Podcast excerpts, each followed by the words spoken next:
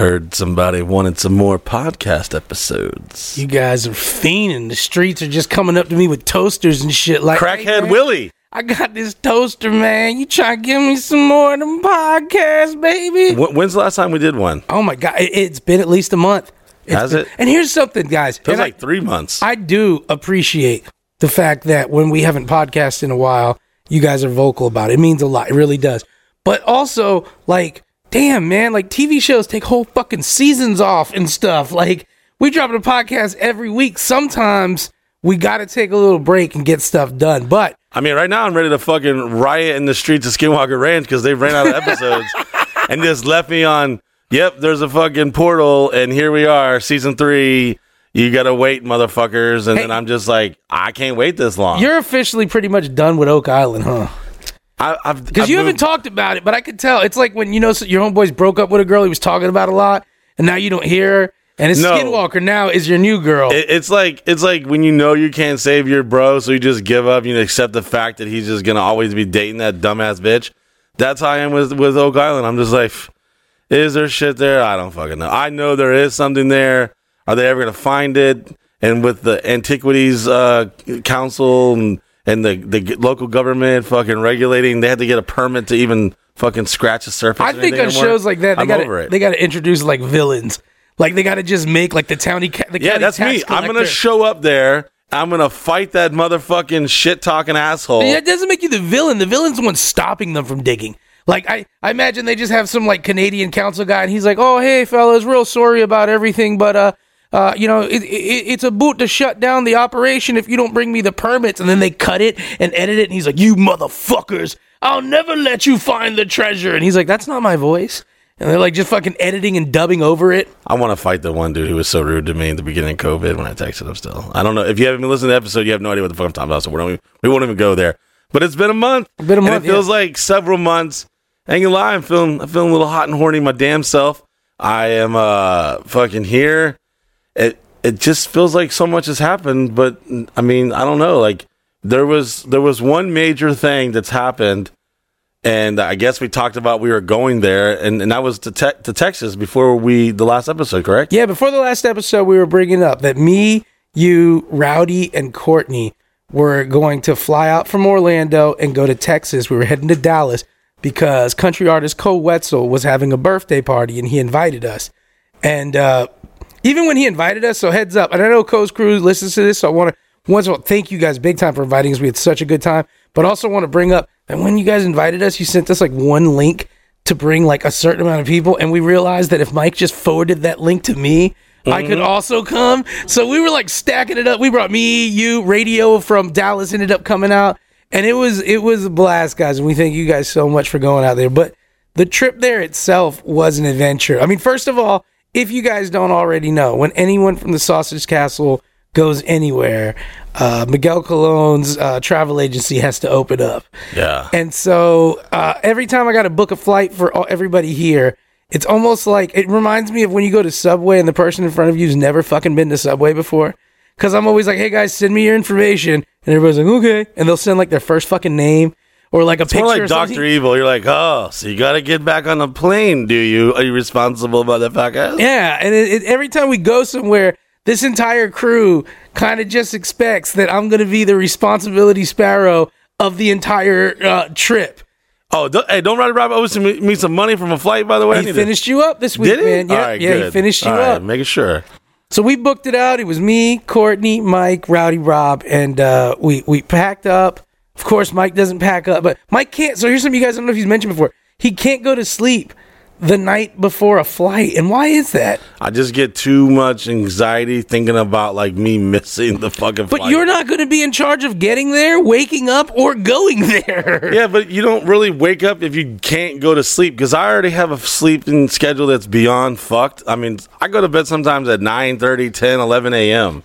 So I got to fucking make sure I fall asleep. I I already, if I'm not going somewhere for multiple days, I already like just know I'm entering delirious world the first day I go anywhere because I haven't slept and I've already like packed last minute, got everything I need and then while everyone goes to sleep and and living in their normal fucking planned life, I'm stressing like, wait a minute, fuck, where's this? Oh shit. And I, I just can't fucking seem to go to sleep before a flight because I'm afraid to miss one and I want to be prepared. And, and plus, you can always sleep on the flight anyways, like I do. So that's Before I every try to at flight, least. I feel like I have to remind this crew what a carry on is, what a personal item is, and Well, it doesn't help. My bag. girlfriend Courtney um, has only flown twice now. This Yeah. is our second flight. She went to Mexico on her first time on a plane, and then now to Texas. This is Courtney. Uh, when we were getting ready for the flight, uh, she's running around in roller skates in some goddamn fucking leopard outfit, and she's like, "Hey, uh," she's like, "So what's going on with our flight?" And I was like, "All right, you have one carry-on bag and a personal item. Mike has a checked bag, a carry-on, and a personal item." And then she does this little fucking circle in her roller skates, and she's like, "I don't know what that means." And I was like, okay, so you get a personal item, a carry on, and Mike has a carry on, a personal, and a check bag. She's like, what is a check bag? And I'm like explaining it to her. And then she still has to go to Walmart and take pictures of every kind of bag and ask me, is this a check bag? Is this a carry on bag? And this is the second time me and her have had to do this. There's Well, no that's the part that aggravates me about doing any type of event or traveling is that there's always either uh, uh, my girlfriend or it'll be like Aaron. He'll be like, "Yeah, hey, listen, I know tomorrow is like the beginning of a three day event. I really gotta go like across town to get my hair braided." Or Courtney be like, "Yeah, I go get my, I gotta go get a tan, or I gotta get my eyebrows done, or my my toes done." I'm like, "Listen." we're not going on this trip, this party or whatever is not fucking happening unless I'm able to stay up for the next three days and execute and pull miracles out of her ass. And so, what do you need your hair done for again? Like, I'm just like, I wish that was, I wish my problem was that I, I gave up a week into looking for cool, uh, fucking typical Western shirts. what was the sh- no? What were the shirts you wanted? Describe to them the shirts you wanted. It was like your fucking Western. It was like Dumb and Dumber went to a, a fucking rodeo. you wanted the long. You wanted the long tassels. The- they're called the fringe, You wanted the fringe and the sequence. we ordered three the- of them from God knows Hey, what wh- and- website, and, and- they're still not here. And what kind of website? A month was the- ago. what kind of website was the only sites that had fringe stuff? Some like you know like Wish trendy fucking. It was a gay ass website. oh, that's right. though. It was a gay site. All the dudes were wearing shit that I wanted to wear, but I was like. Ooh, I don't know about that one. That one's got a little too much fishnet in it. I don't know if They I took- want that they, one. They took every item that was like 99% cool and then made sure there was something in it that it's not like, gay enough. Yeah, that was just like like literally they were all these like onesies. So I thought it was the shirt at first. It was like this I was like, "Damn, that shirt's kind of fire." And then I saw it was literally went down to the dude's balls and Oh, then yeah. clipped in the middle. Oh yeah, that, website definitely. I had to clear my fucking uh, Google history after that because I was looking for trendy Western shit, and it was like assless chaps and fringe from like hanging from the dick. all I got the was crotch. all I got was recommended Bad Bunny videos after watching that shit.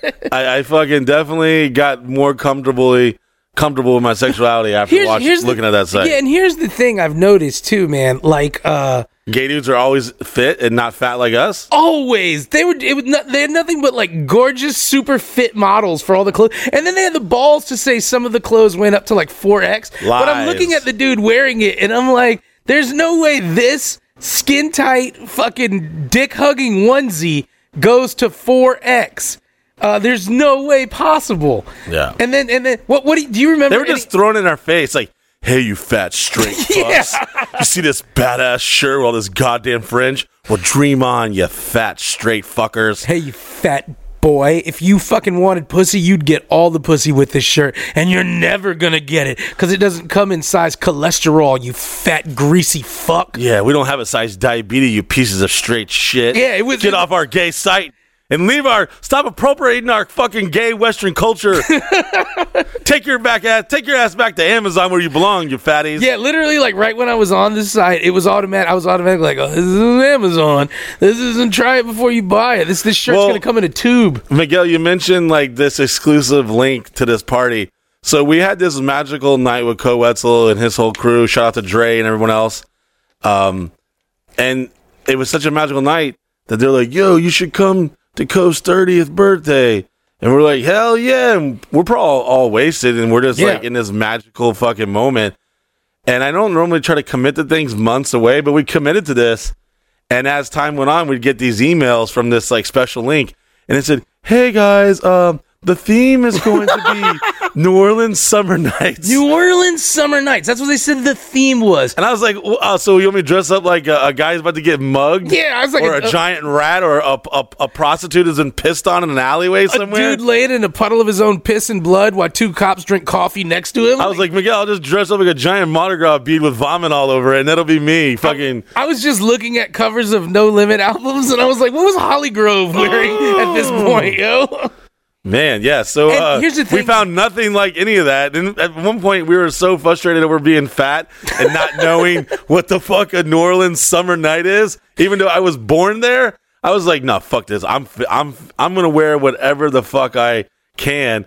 And one of the missions was I was traveling all over fucking New Orleans, and we thank God we had a rental a rental car. Oh, don't jump. Don't don't time jump. We haven't even I- got there yet. We're talking about how fat I am right now. That's appropriate to me fucking jump. figuring I want, things no, out. No, I'm not going to do this to the audience. They're not going to have to figure out what, what, like at the end of this, like it's Westworld's first season, and they're like, holy fuck, all of that happened in the past? Well, I, I thought I was. You know, No, we'll get to the- that. the- it was a fucking appropriate uh, subject. At the no, we'll, we'll, trust me, trust me. I'm going to lead this expedition. trust you. You didn't. You didn't have to go to big and talls all across Dallas. Okay, you didn't go to get you- Cavender's twenty damn times. I will get us to Cavender's. But hey, so first of all, we're shopping our New Orleans summer nights, uh, which led us to the gayest websites possible, which led us to fashion that Mike loves some of it. But there was like leather pants, and he's like, "What size do they come in?" And I'm like, "Large." That was it. And these dudes had these bubble asses, so you know what? None of this was gonna fit us. no. And so we couldn't get any cool swanky gear. So we ended up I, I Amazon some stuff. Rowdy Rob, of course, he just whipped out his Texas collection that he has just in his closet ready to go at all moments. Courtney bought something with sequence from Shein. Well, so he thought he was ready at all moments because I guess he barely woke up and you could still see the sleepy in his eye. oh yeah. And as we're pulling in to the fucking to the damn uh, TSA line, well yeah. I just happened to look at his backpack and he had like a little like net mesh thing, and there was a fucking a pocket knife sitting there, and I'm like, "Yo, what, hey, you got, hey!" I was like, I was like, "All right, let me let me say this in a non TSA threatening moment." I was like, "Hey, uh, you have a knife hanging out of your back of your book?" Well, let me kind of clarify this. We get to the airport, Rowdy Rob has eaten shrooms. So Rowdy Rob, it's six thirty in the morning, and Rowdy Rob's like, "This is a good time to eat shrooms." So he's eating shrooms. He's got shrooms in his bag, and uh, I thought y'all were doing shrooms on the way back. No, no, no, no, no. You got. I'm gonna have to lead this adventure because I got you. No, he ate shrooms on his own on the way there. So Rowdy Rob is tripping shrooms. Also on the whole ride there, we had a fired up mic discussing uh, uh, Skinwalker Ranch. Like it was, it was a, it was a long Skinwalker Ranch Well, maybe you'll one day put some fucking respect on it, Miguel. Well, as we get to the airport, Rowdy Rob's tripping shrooms, right? Uh, we're in airport, couple guys in line, recognize Mike, man. We're talking and stuff like that. It's like a good, fun vibe. And then we're about 16, 17 people from going through the TSA actual checkpoint. And that's when Mike sees Rowdy Rob's knife still in his bag. Hey, remember, he's got shrooms in his bag too. So it's not a good look to get popped for a knife. So Mike brought it up to Rob, and then I nonchalantly, with them covert skills, got the knife, threw it in the garbage can, boom, knife done. And then we throw our bags on the fucking uh, machine, the X-ray machine, and everything's cool. Courtney's bag goes through. Mike's bags go through. My bag goes through. Rowdy's bags they stop, and they take him to the side. He's got this big old Louis bag and this book bag, and they take it to the side. Now Rowdy, he's a little shaken because he tells me at this point now he's like, I got a bunch of shrooms in that bag. And I'm like, okay, maybe there's not a problem. And then the TSA guy walks up to Rowdy and he's like, Are these your bags? And Rowdy's like, You know that point where you're thinking, Is it better to just fly to Texas with nothing and just say, Nope, I'm just going to Texas with what I got in my pockets? But he's like, Yeah, those are my bags. And the TSA goes, Okay, hold on. And he puts the bag down and he unzips. And while he's unzipping it, he's like making eye contact with Rowdy. And you can tell Rowdy's asshole's puckered so fucking tight at this moment. And he's like holding his breath. And remember, he's tripping balls. And the TSA dude goes into Rowdy's Louis bag and pulls out a fucking tall boy Miller Lite that Rowdy had in his goddamn bag. And he's like, you know, you can't fly with this. And Rowdy's like, my bad. And then he throws it away. And then hands Rowdy a bag loaded with mushrooms to take to Texas without even giving a fuck or noticing them.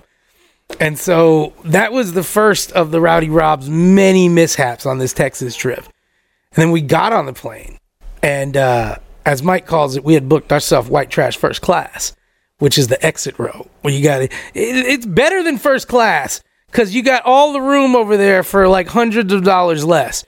But uh, I didn't realize the one Rowdy had had that jump seat, so the flight attendant is looking at sitting in front of Rowdy like knee to knee the whole time uh, they're with each other. But when you're in that uh, exit row, you know what they do? They come around and they ask you, uh, in an event of emergency, are you going to be able to help? And so they go to Mike, you know, in the event of emergency, you be able to help. He's fine. Courtney's fine. I'm fine. They get to Rowdy and they're like, in the event of emergency, are you going to be able to help? And Rowdy's tripping balls at this moment. And so all he does is he just kind of like nods. He got his cowboy hat on and shit. And they're like, sir, I need you to say it. In the event of emergency, are you going to be able to help? And he just nods like faster, like like this is it. And the, the guy's like, sir, you've got to vocalize it. And then Rowdy looks over to Mike as though he's looking at his papa, as like his dad's going to be the one to help him. And he tells, he looks at Mike and he's like, yes. like he's waiting for them to tell him he did good. And then for the duration of the flight, we've lost Rowdy Rob. He's basically tripping balls on a plane, staring at some flight attendant who's sitting in front of him. And I think, Mike, you slept through the flight. I slept through the flight too. I tried, but I don't understand what's the purpose of doing shrooms on a flight. I don't get it either. Like, I've never been like, yo, you know what'll make me relax? I've never done shrooms, so I don't know. Maybe Well, it's maybe it's awesome. look, I've heard, man, look. heard good things about it. Yeah, it, it's a lot of fun when you have a lot of things to interact with. I've never wanted to be like, ooh, you know what would be fun? Tripping balls locked in a seat where I can't go anywhere, having nothing to look at and having to follow very strict rules. When you trip balls, you want to be somewhere where it's loosey goosey, like a festival, where if you accidentally whip your dick out, people are just laughing, like, look at his dick. You don't want to be at an airport where getting up when they say you can't could land you in airport jail. Yeah, I, I don't know. Like I've been drugging myself with Nyquil the last couple flights. You drank a bottle of NyQuil before the flight, didn't you? yeah, and I started having problems before I got to the terminal. I was like, "Ooh, I don't know if I'm gonna make it." I started getting getting a little tired, tired, and I could see myself slowing down. I was like, hey, and granted, I haven't fucking slept yet either. So I've been up for over 24 hours, and I've dosed myself with Ny. I took the Nyquil pill, and then I drank the bottle. so I was. I don't remember really being in the air very long, but I'd be damned if I don't wake up from my fucking free soda and crackers. Yeah, you guys and I didn't wake up for my shit, man. Got they got you. They did. That's like that's like a thirty dollar value on that ticket. That's what they're really charging you Bro, for. I woke up and I That's saw the. get mine. Oh shit, Mike! Remember who was sitting next to me on the flight too? Who? Air Marshal. Remember? Oh, yeah. And I'm hey, I'm high as fuck because I did eat some edibles, and so Mike's looking at me, and he looks at me, guys, and he's like, he's like, like whispering Air Yep. Marshal, and I'm like, across this dude who's there, I'm whispering back to Mike, but not whispering, kind of saying it. I'm like, I'm not on mushrooms, and he's like, Air Marshal, and I'm like, I, I didn't do mushrooms. Rowdy did mushrooms. I'm like I I'm covering my face like oh my god. and Mike looks so disgusted at me, and I'm thinking to myself, chill out, bro. I didn't do much. Rowdy did the mushrooms. And Mike's like, air marshal. And I'm like, I don't I don't have any more mushrooms. And then he texts me, and I'm like, because we haven't got on the air yet. And then I look, and the text says air marshal. And I'm like, oh shit. the guy the guy sitting next to you was an air marshal. I could totally tell he was like one of the first people on the flight. He wasn't sitting in first class. He's sitting by emergency exit. He was very, very government official looking, and he definitely had a bulge on him. And I'm not talking about his crotch. And uh, But what he didn't have, fellas, was any mushrooms. yeah, and he was sitting in the aisle too. Yeah. So that's a big Air giveaway. marshal. I don't have mushrooms. Air marshals always sit in in the fucking. Uh, they don't want to take up the first class, so they'll sit in those fucking handicap, fucking. Plus, nothing's gonna pop off in first class. They're not in first class. They're not like, oh shit, you know what Al Qaeda's gonna do? Spend twenty five hundred dollars on a flight to blow that building up. You know, you know that there's some dude in like the Al Qaeda like fucking uh, finance department who's like, and I got you your seat, and he's like, oh perfect, where am I? It's middle seat, fucking middle. seat. I'm going to sacrifice my life. I can't get a fucking aisle. Yeah, You you, would think. You would think. Uh, but I woke up and Air Marshal had uh you know those what are those delicious ass like brown shortbread cookies you get on the plane Bavita, Bavita not Velveeta I think they're like Bavita or something like that They're like cinnamonish yeah like, Like cinnamon they're graham like gingerbread cracker. cinnamon yeah shit. there were two packs next to him and two sodas. And I woke up and I was like, motherfucker, like I slept through all of the drink and, and snack service. You know what's funny is that I used to run this like hustle because I used to be like, nah, don't give me like the cup with the ice and then the splash of the soda. I want the whole can. Yeah. Well, I guess They give the cans now. they give you the whole can no matter what. But I still am stuck in my ways. I'm like, yeah, the, can I get the whole can? They're like, yeah, sir. Oh, that, oh, you're gonna get the whole can. We give everyone the whole can. I was like, yeah, the whole can, whole can. Yeah. And I get all like, don't you be fucking trying to jip me out of my fucking can now. That's like when we took Mike to go see Jack, or when Mike, we all went and he took us to go see Jackass 4. Uh, we went to this theater and, you know, we were picking our seats. And you hadn't seen that, like assigned seats in theater. No, because I I've, I've only been to the movie theater probably in the last twenty years. No bullshit, six times, wow. and that's inclu- one of the movies I was you know a part of working on and and was there at a Hollywood Chinese up theater Premiere yeah shit. premiere. So and the other one was a horrible movie. I, I, go- I had to go fucking see Twilight, and I was fucking pissed. So I pissed all over the fucking the theater. I- As I- is expected. yeah, which is fucked up. But I was young and dumb, you know, and I was angry. Twilight, you still had to I be like drunk. 25. I was still I was drunk as fuck. Twenty five was Oh. a different. My BC twenty five was a drunk as dangerous, fuck's a whole nother crazy story. fuck. Drunk as fuck. If And I was angry at my girlfriend because this bitch made me go do this, watch this shit. If I'm drunk as fuck and I piss anywhere, I owe you for the damages. I But would have please- shitted on fucking Twilight. That's how much I hated it. Well. I'm like, but please don't make me feel like an asshole for pissing. I was drunk as fuck. I owe you for the damages. Let's all agree. I'll fluff a little on top for the cleanup. what kind of vampire movie doesn't show one goddamn titty? they they they fucking baited me in thinking there's all these like young hot fucking starlets. Did you think in there. Twilight was going to be full of titties? Oh my god! I was like, yo, there's gonna be some, there's gonna be some fucking nice titty shots in these scenes.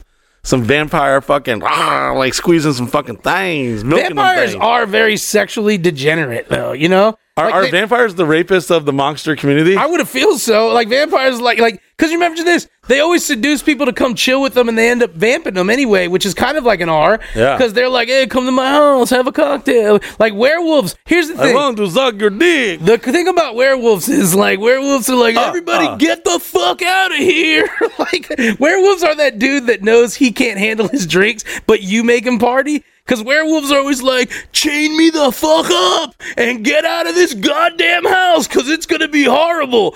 And vampires are like, nah, Rebecca, come hang out. It'll be just me and you. We'll have a couple cocktails, and then fucking he's R-ing her. Yeah, it's kind of like when I when I heard a comedian or someone talk about Pepe Le Pew. Basically, he was like Oh, Dave. Chappelle. Dave Chappelle talks like, about yeah, it, my, it blew my mind. I was like, oh my god, this whole time yeah, we've been we've been watching fucking Looney Tunes being subliminally told to be creeps. yeah. They're pushing it. It's Some people just stop, never stop playing the creep game. and especially vampires. So remember that, everybody. Werewolves don't want to do it, and vampires are like, "Oh, your friends are gonna call you a whore if they find out." You know.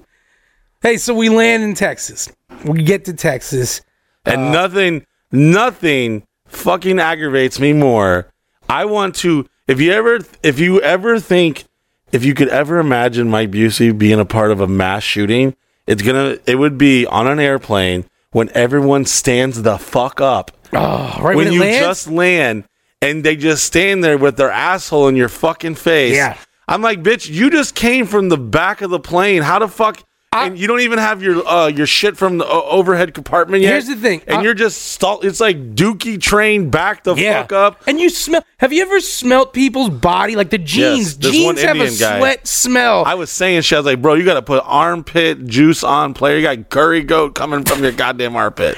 I think this, man. If we're gonna board planes by section, we're gonna exit by section too. I, I just think that there's like it needs to be school bus shit. When you're on a school bus when you're a kid, and every seat was slightly in front of another one. So if the seat is in front, it gets up and goes. Then you stand up. I don't want to fucking. Nothing drives me more crazy on a plane when it lands. Ding, the light Yeah. comes on. Everyone, you all you hear is Yeah.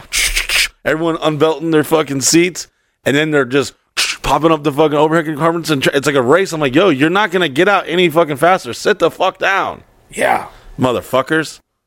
Sorry, No, it's a I- I it's get- a I- worthy rant. I need to talk about it. I, I think that I think they need to be fucking executed the moment they fucking get off the plane. Like just pop. I'm just like, yeah, I'm sitting in an exit row. You sure we can't just pop this bitch open? I'll just hop right out the side on that cool ass slide. You, everybody secretly in the emergency exit doesn't want an emergency happen, but really does want to hop on that slide.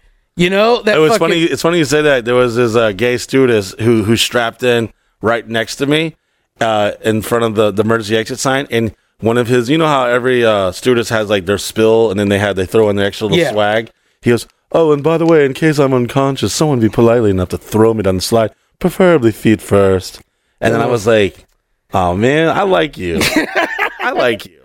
Remember, we had that gay flight attendant. We were going to Colombia, and uh, he was dope as fuck. He was the one uh, who had his own travel blog and stuff. No, I don't that. remember Miguel because I think someone drugged me. Uh, We drugged you on the way to Colombia. yeah. Oh, uh, just in case you guys have never heard that podcast, uh, Tim Valley, shout out, uh, gave Mike a Xanax, telling Mike it was a Mexican, like, a Mexican, like, flight relaxing. He basically made up a story, and poor Mike Busey, because that does mean Mike Busey was drugged, who didn't want to be. But he basically told People Mike, have definitely drugged me before. he told Mike, he's like, yeah, this is like a, a Mexican relaxing pill.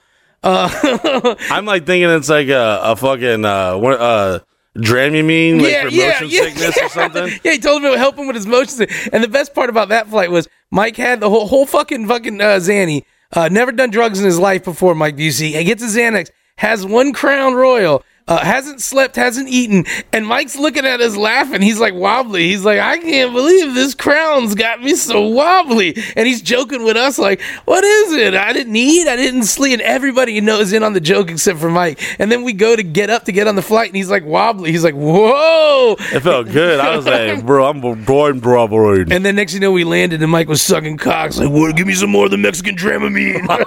I'll shoot your whole fucking family if I don't get any. I joined the cartel, started smuggling fucking Mexican Xanax or some shit. hey, what does it feel like if a, if a heroin balloon pops in your butt? I'm feeling some leakage. Art, what do you think? But yeah, so we landed, and then also. Shout out, we got the Enterprise upgrade, which is always a big deal. Uh, which was really cool because we were gonna have some like a small ass Jeep. I want to say thank you to my sister. I- happy, happy birthday to my Happy birthday, sister. Amanda, who hooked us up with the Enterprise. Thank you. I Um, love you. We got a dope ass Tahoe. And so uh, the first adventure we have, we land in the airport, we get there early. We got to drive like fucking 30 minutes on the shuttle to go pick up a rental car too. It's hot as fuck. I fell asleep during that motherfucking flight too. Yeah. And then we get to the rental car place, boom, we got a rental car and our first objective now, Mike, is to find you clothes in Texas. Dun dun dun dun dun. And man, I, Texas had a lot of fat people, so I don't know why we were having such a problem yeah, all finding this. clothes Oh, for it's us. everything's bigger in Texas. My dick. yeah, because we took Mike. My dick to- was still small in Texas, and so are your fucking clothes. what was the what was the first place we went to? Cavenders. Cavenders. We pulled in there, fucking tumbleweeds in the parking lot. Yeah. Walk in.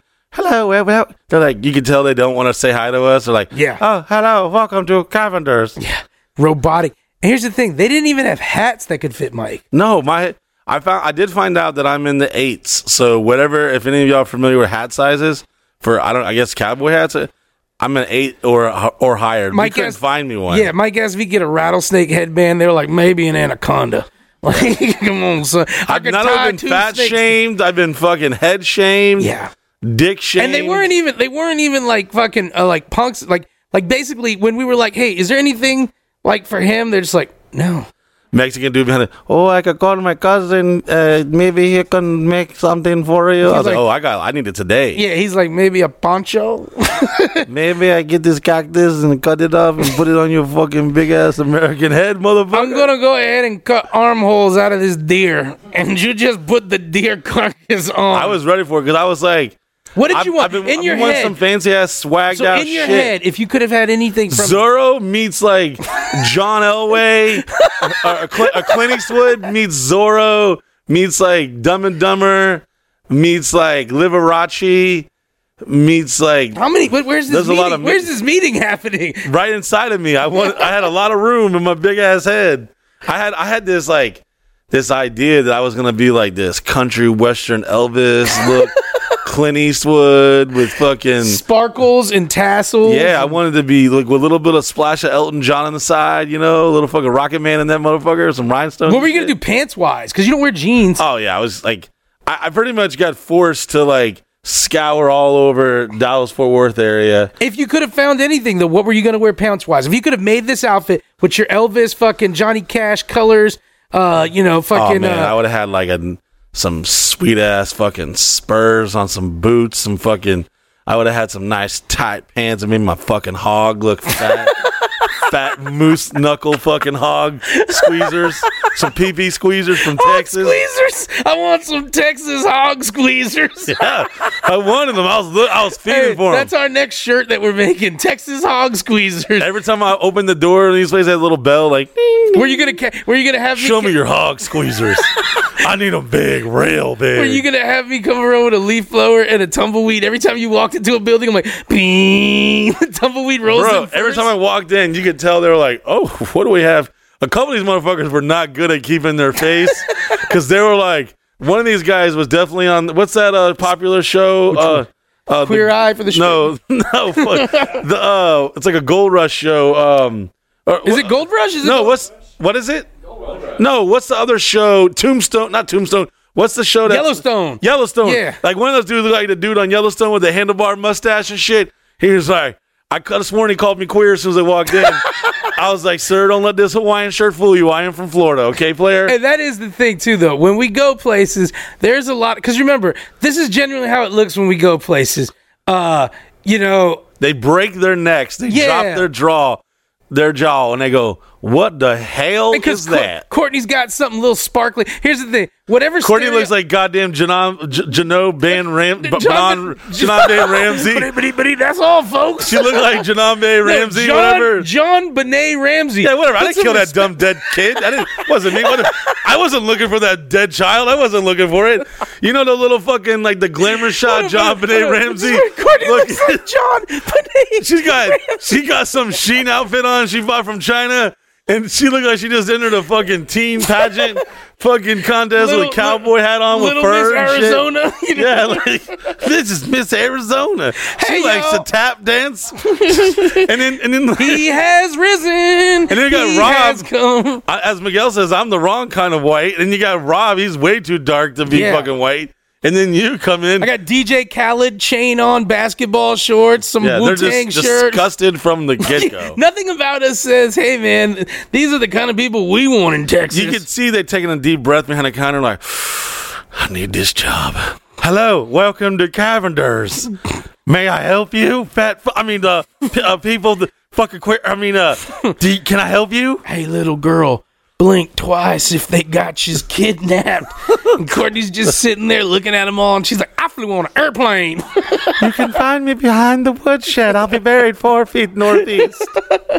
Look for the trash bag. And then here's the thing: I gotta say, I, I gotta give Courtney a shout out on this. Sometimes we've had this talk before, like Courtney's adorable because she's oblivious to like, well, she's not oblivious. She's adorable because she knows she don't know shit and never been anywhere. So she's got this big smile, and as we're like passing by like Texas fast food chain, she's like, "Ooh, I ain't never been one of those." it's like you ain't never been anywhere, motherfucker. Yeah. Remember when she told us? She was like, "Hey, man, if there's a chance." Can we go to a Walmart? And I was like, Yeah, what do you need at a Walmart? She's like, I just want to see a Texas Walmart. It is very, very adorable, and uh, it is one of the, the the blessings of taking your girlfriend who's lived in a small town her whole life and hasn't had shit and never done shit. Because um, th- no guy wants to take a girl to somewhere cool or fancy, and she's like, "Oh yeah, you know, I know Bob. He's the VIP manager here." Like, what the fuck? How do you know Bob? yeah. Like we're in Texas, bitch. How do you know him?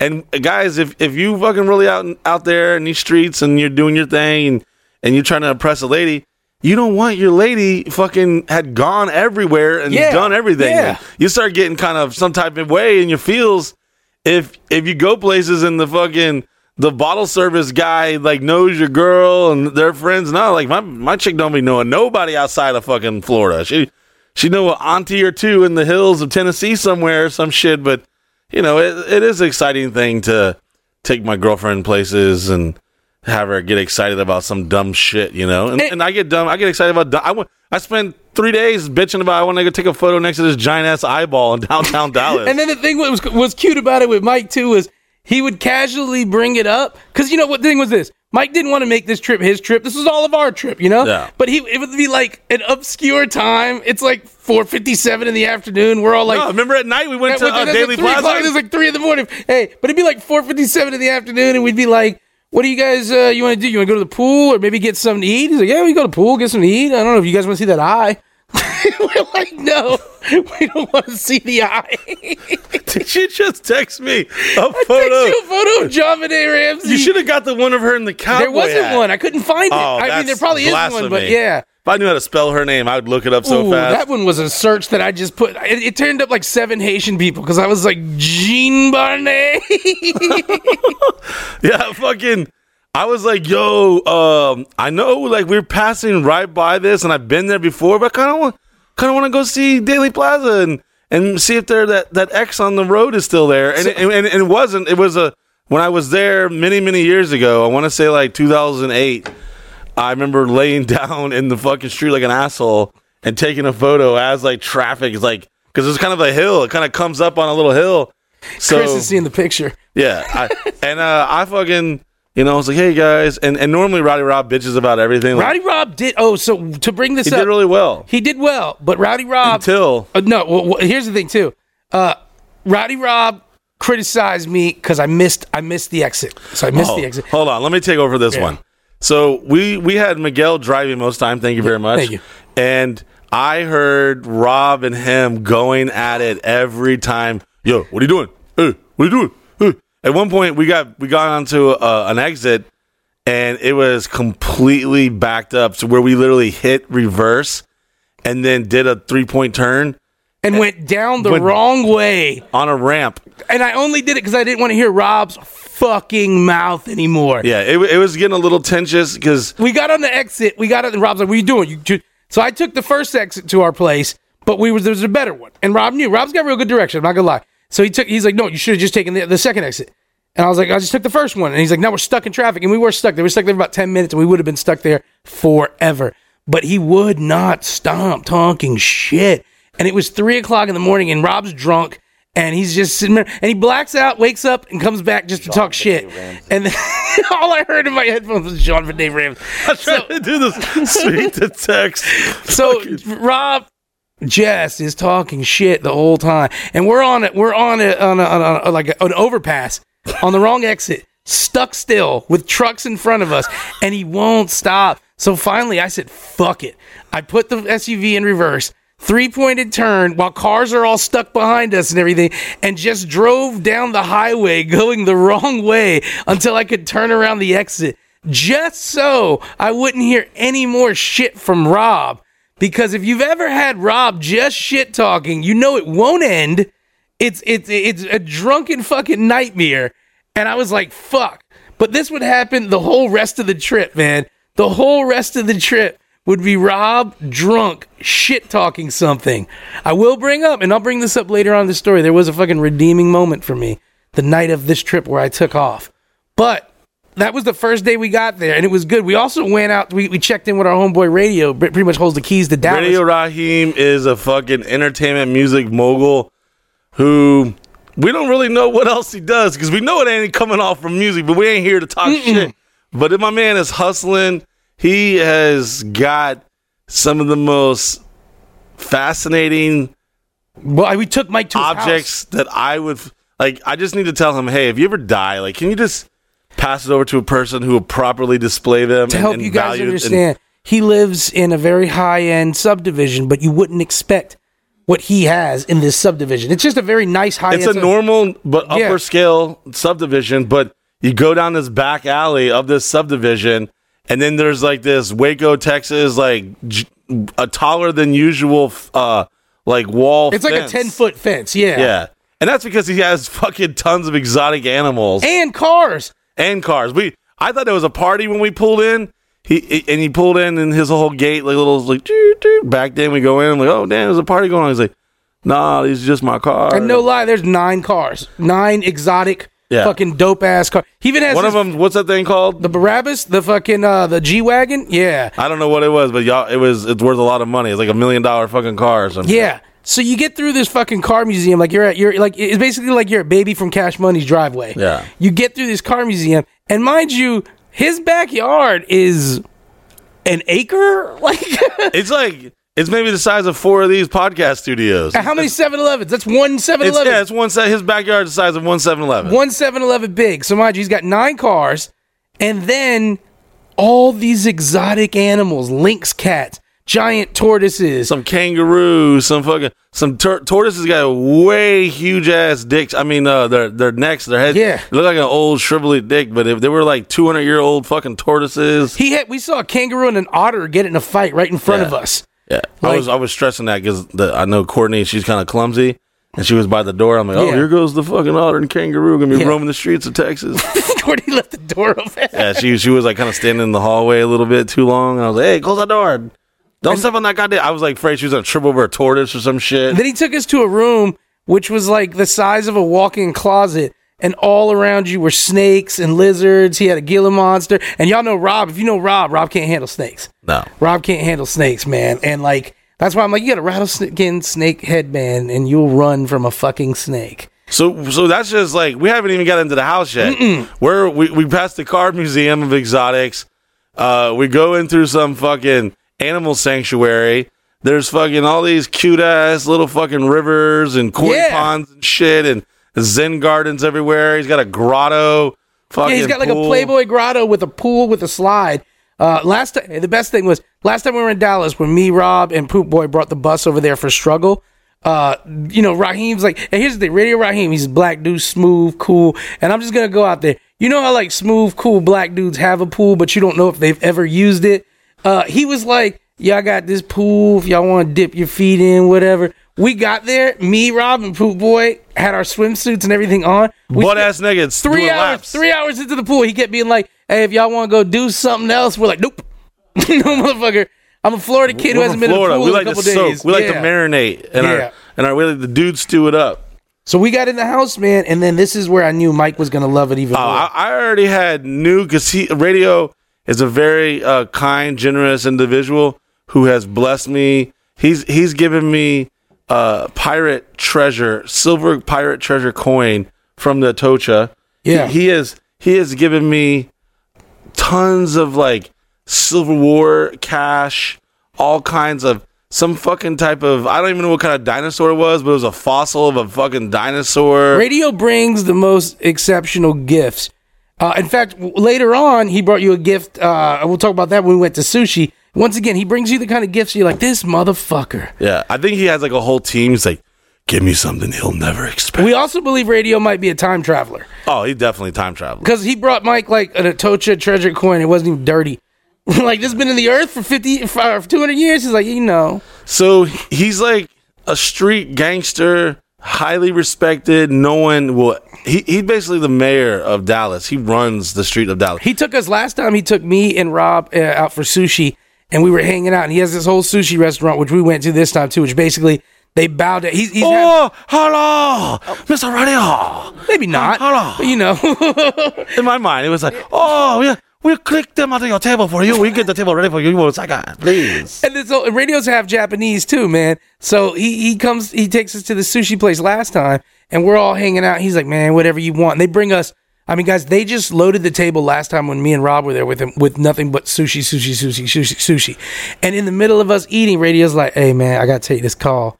And then he comes back. And he's like, "Hey, man, uh, I gotta, I gotta go real quick. I'll be right back, man. Y'all enjoy yourself. Don't touch a bill if you whatever you want." And so we're like, "All right." So we eat some more food. He's gone for like an hour and a half. We're like, "Damn, I wonder if everything's all right." And he comes back. He looks exhausted as fuck, and he sits down. He's like. And like, what happened? He's like, man, you know how it. And then he goes, you know how it is, and then gives a scenario that most people will never know how it is. He's like, man, you know how it is. I got this one rapper in my studio, and this other rapper, and you know, just my man over here say my man smoked his homeboy a couple weeks ago, and then you know, next thing you know, I'm sitting there trying to let them know that they can't kill each other, and you know. And I'm like, never radio. Not scenarios I'm used to. It was like imagine Death Row Records, uh, the the lobby of Death Row Records.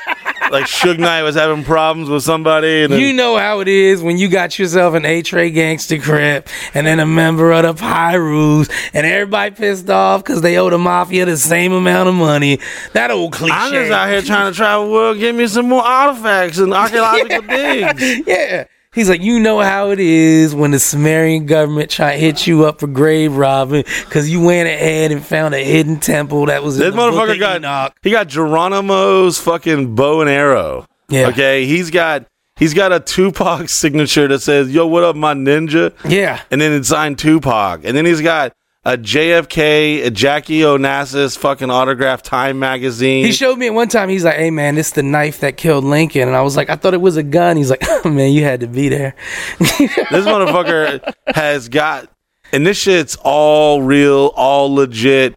He is He's like got bars of gold. he's like the black Indiana Jones, but from the street. When he opened up his vault that he has, which is like a walk-in closet turned into a vault, when he opened it up, right there was some Renaissance painting sitting on the floor, and we were like, "Is this from your latest fucking heist?" He's like, "Oh man, you know how it I is." stole this from the Louvre, when you're in the Louvre and all of a sudden them lasers come on, you gotta remember your capoeira. You know how it is.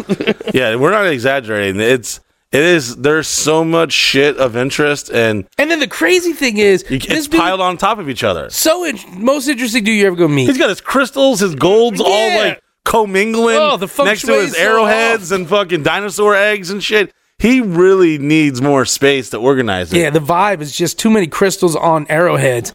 But the, the best part about it is this dude, Radio, has a cool ass crew. Uh, Lardy B is one of his artists. I don't know if you follow her, but check out Lardy B. She's a sweetheart. I love her. He's got some dope ass Dallas artists that are with him. He just had G-Eazy at a, at, at a show. He books big shows. He- but he here's had, the thing. uh, dude uh, perform at his fucking studio like a month Dirt- before he died. uh, um, fucking um, Tennessee. dude Uh, that shot the cookie place. Yeah. Uh, fucking. I'm really making this uh we're really losing our bar- we're losing our cookout pass every second. young or young. Is it young or little? Young Um, jo- uh, um How dare you? yeah no. Um, It's like a hip hop name emulator. is it? He's he's a street. He's a street Young guy. Lil. Well, check it out before we lose Young Dolph. Sorry. Young Dolph. I am so sorry to the ghost of Young Dolph. You know, I, f- I was really fucking with you, and he was like fucking with ra- our guy Radio. He was at Radio's party. I think he was like maybe one of his last performances. Well, here's the thing too. Radio got all these artists, got some cool ass friends, big entertainers. And Bring Young any- Dolph a and- dinosaur egg.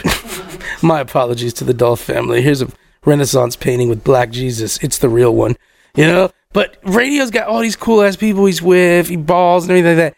And he's still the dude that when you come to town, all he wants to do is spend time with you and show you a good time. He's one of the best hosts. Yeah. And so he took us out for sushi now. Remember that. He took Mike Busey out for sushi. So as I hear that, remember, as operating as Y'all got Mike's some hand- chicken. Y'all got some Yeah, chicken well, fingers as- back there. As operating as Mike's handler on so many occasions, I'm like, radio's like, yo, man, I'm gonna take us to that sushi spot. And I'm already looking at Mike like, fuck. Like this motherfucker, I mean, like when we go to You could, hibachi you could place, take me to a Whataburger. I'd have been like, all right, that's cool. when we go to a hibachi place, Mike shows the goddamn cook a list of food he eats. He doesn't order. He's like like a big giant. Because I don't want no, no mishaps or misunderstandings. You know, sometimes I my my my uh, my native tongue is slightly uh, hard to interpret at times, and I don't want to fucking be bitching out the fucking the the damn hibachi chef that I didn't want rice on my shit. It's just funny. He's like the hibachi chef's like, "What do you want on it?" Mike's like, "I eat these."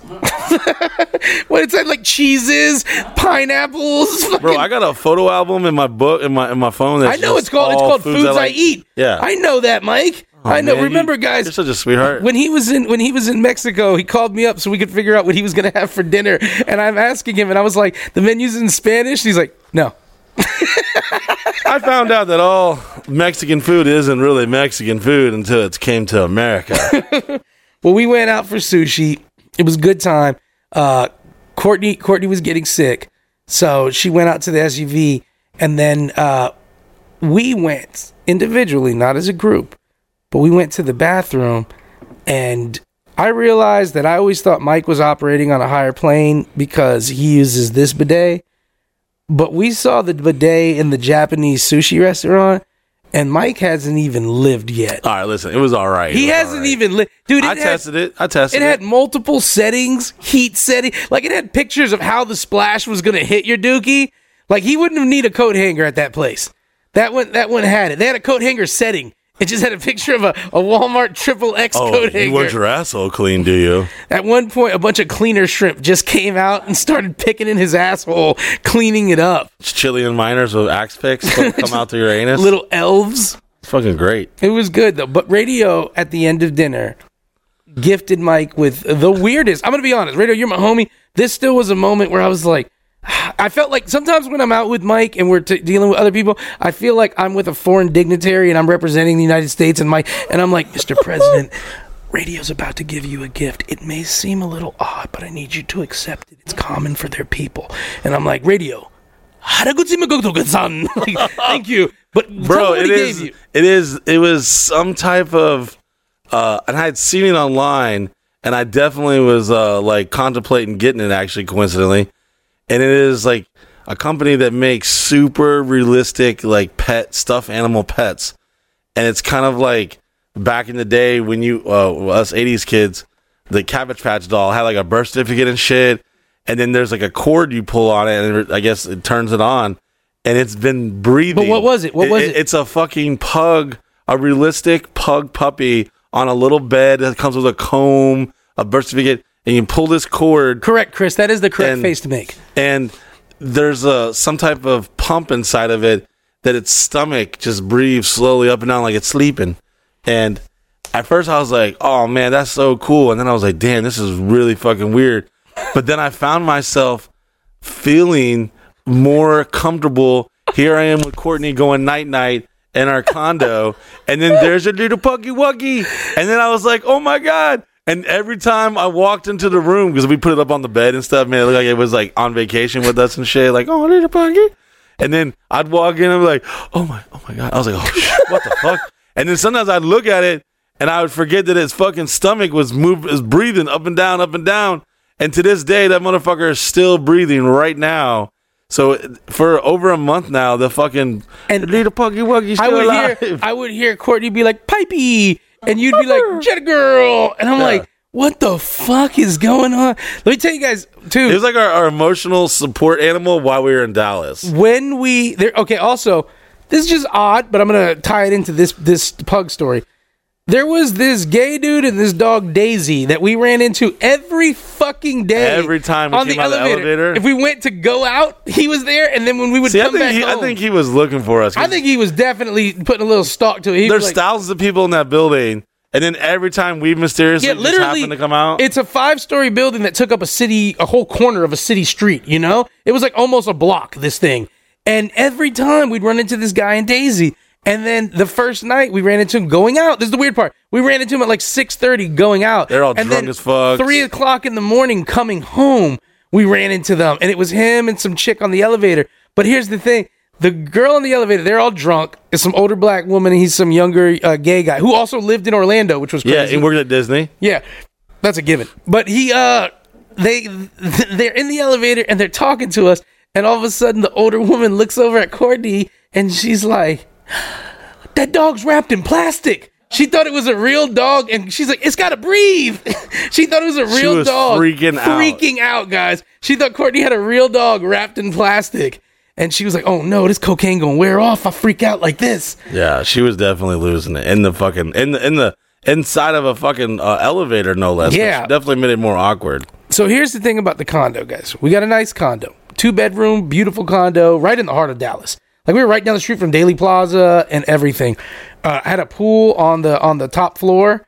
I think we were on the fifth floor. We were on the I want to tell you, you did a great job finding that place. You know, I'm a little diva about where we want to stay. when guys. Just to let you know, when Mike is ordering like or asking me to find a condo or a hotel for us, it's like he's asking me to order a pizza because he'll be like, "Oh, uh, uh, get get one with a balcony." See if there's a jacuzzi in the and I'm like motherfucker I'm on booking.com right now trying to find something dope for us And we got lucky because it, it, Oh. it was a great, it was a great fucking. we uh, got real lucky guys because when the plane landed I got a text message saying the original condo which was in the same building we rented uh it didn't go through like what happened was I have a card for the company and it it has like a limit per day to make sure things don't go wrong nobody steals it and I'd spent that limit. So when it went to go charge, Uh, usually I just go on the app on the bank and then boom, approve it. But we were on the whole flight. So they tried to hit me up and tell me that, oh, it didn't go through. To Good. So when we landed, while they're getting their bags, I'm frantically finding another condo for us in Oh, that my building. God. Yeah, got it.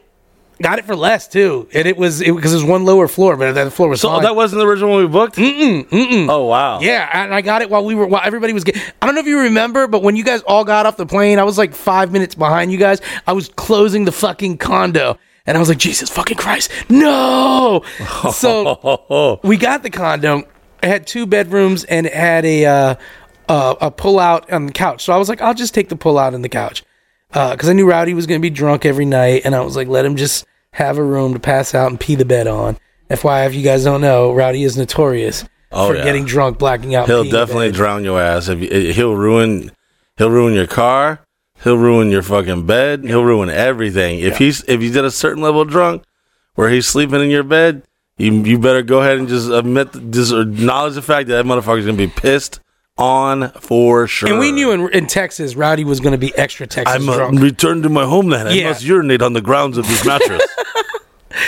So every night, guys, every night we were in that condo, I would go to lay on the sofa bed, and a wasted, drunk Rowdy would come out and stare at me and be like, "Come on, come on, get in the bed."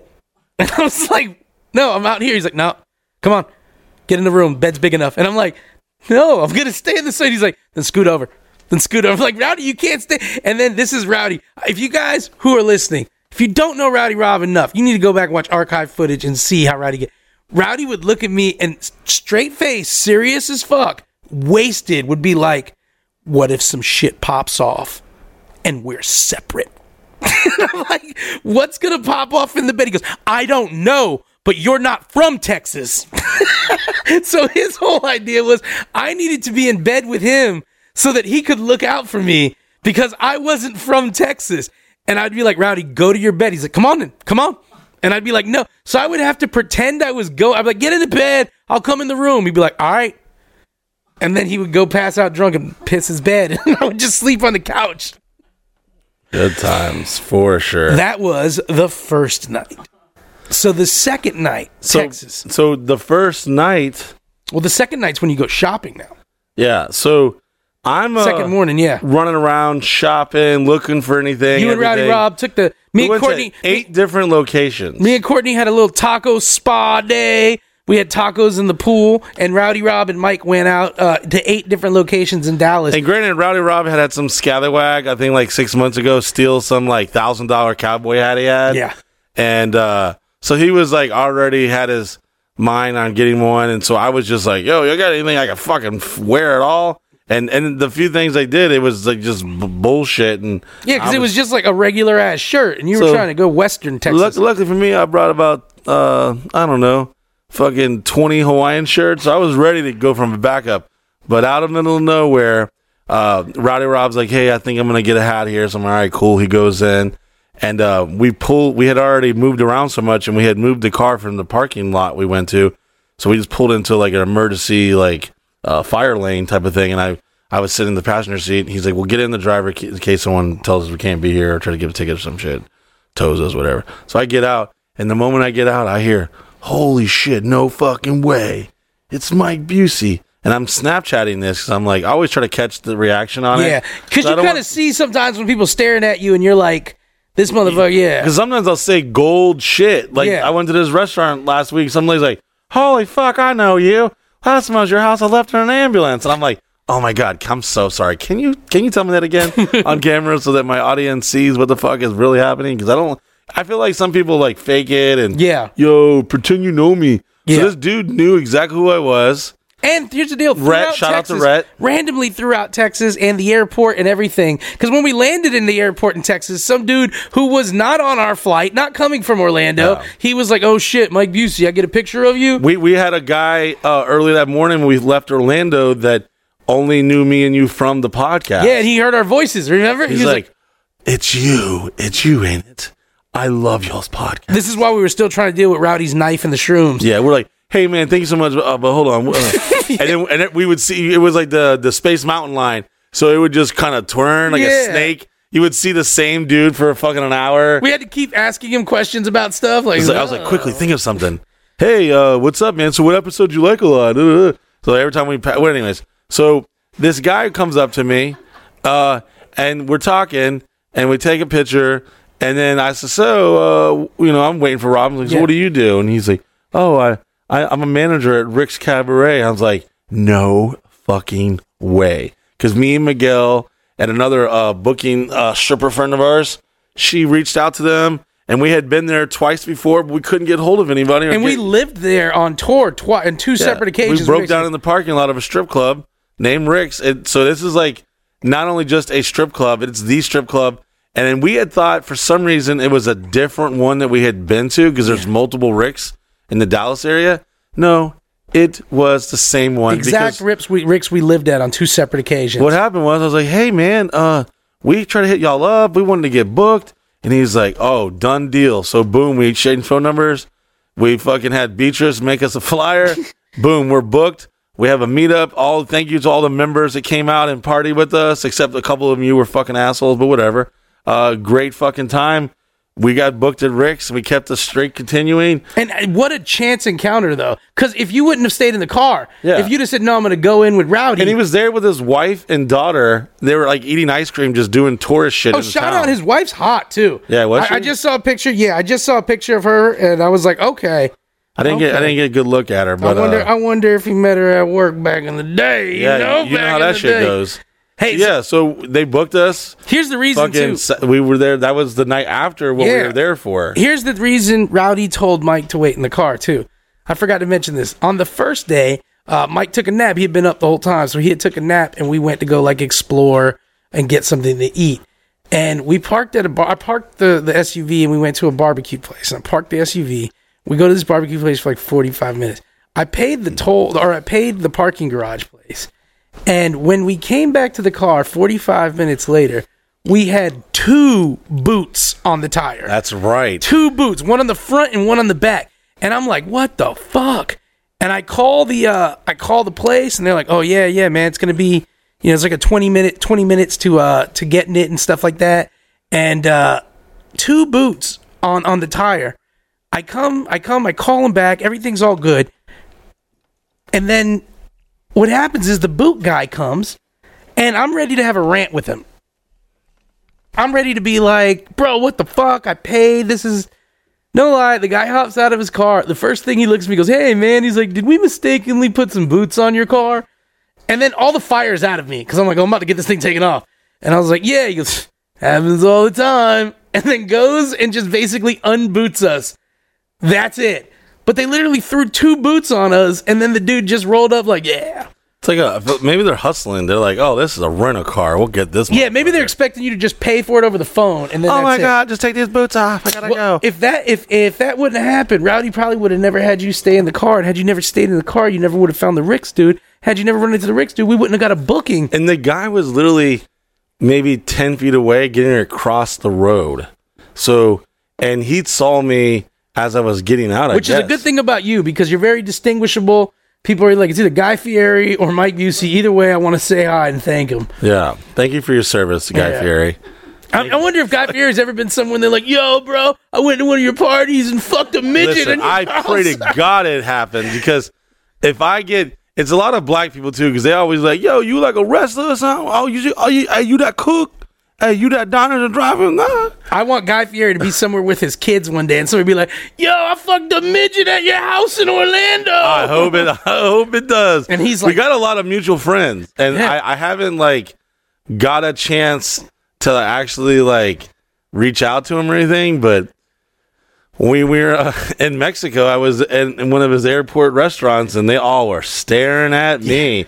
And I went to take a picture, ne- a selfie next to it. And this lady's like, "Oh, that you? That you? Yeah, that you?" I was like, and she was sexy. I was like, "Yeah, it might be." Hey, I, next time you're at a Guy Fieri restaurant, I want you to just after your meal walk straight into the kitchen and be like, "Nope, Come here, everybody, line up and just see how many people are like. I'm sorry, sir." Slam down the burger on the counter. This is unacceptable. Shut it down. Open the register. Let me get the drop. I'm gonna drop it myself. yeah, that'd be great. I just start showing up and robbing fucking. yeah, Guy Fieri. I mean, he's robbing everyone else that's selling the goddamn chicken for way too damn much. Fifteen dollars for a combo meal. I'm sorry, that was some fucking Sysco chicken. This is the South, Guy Fieri.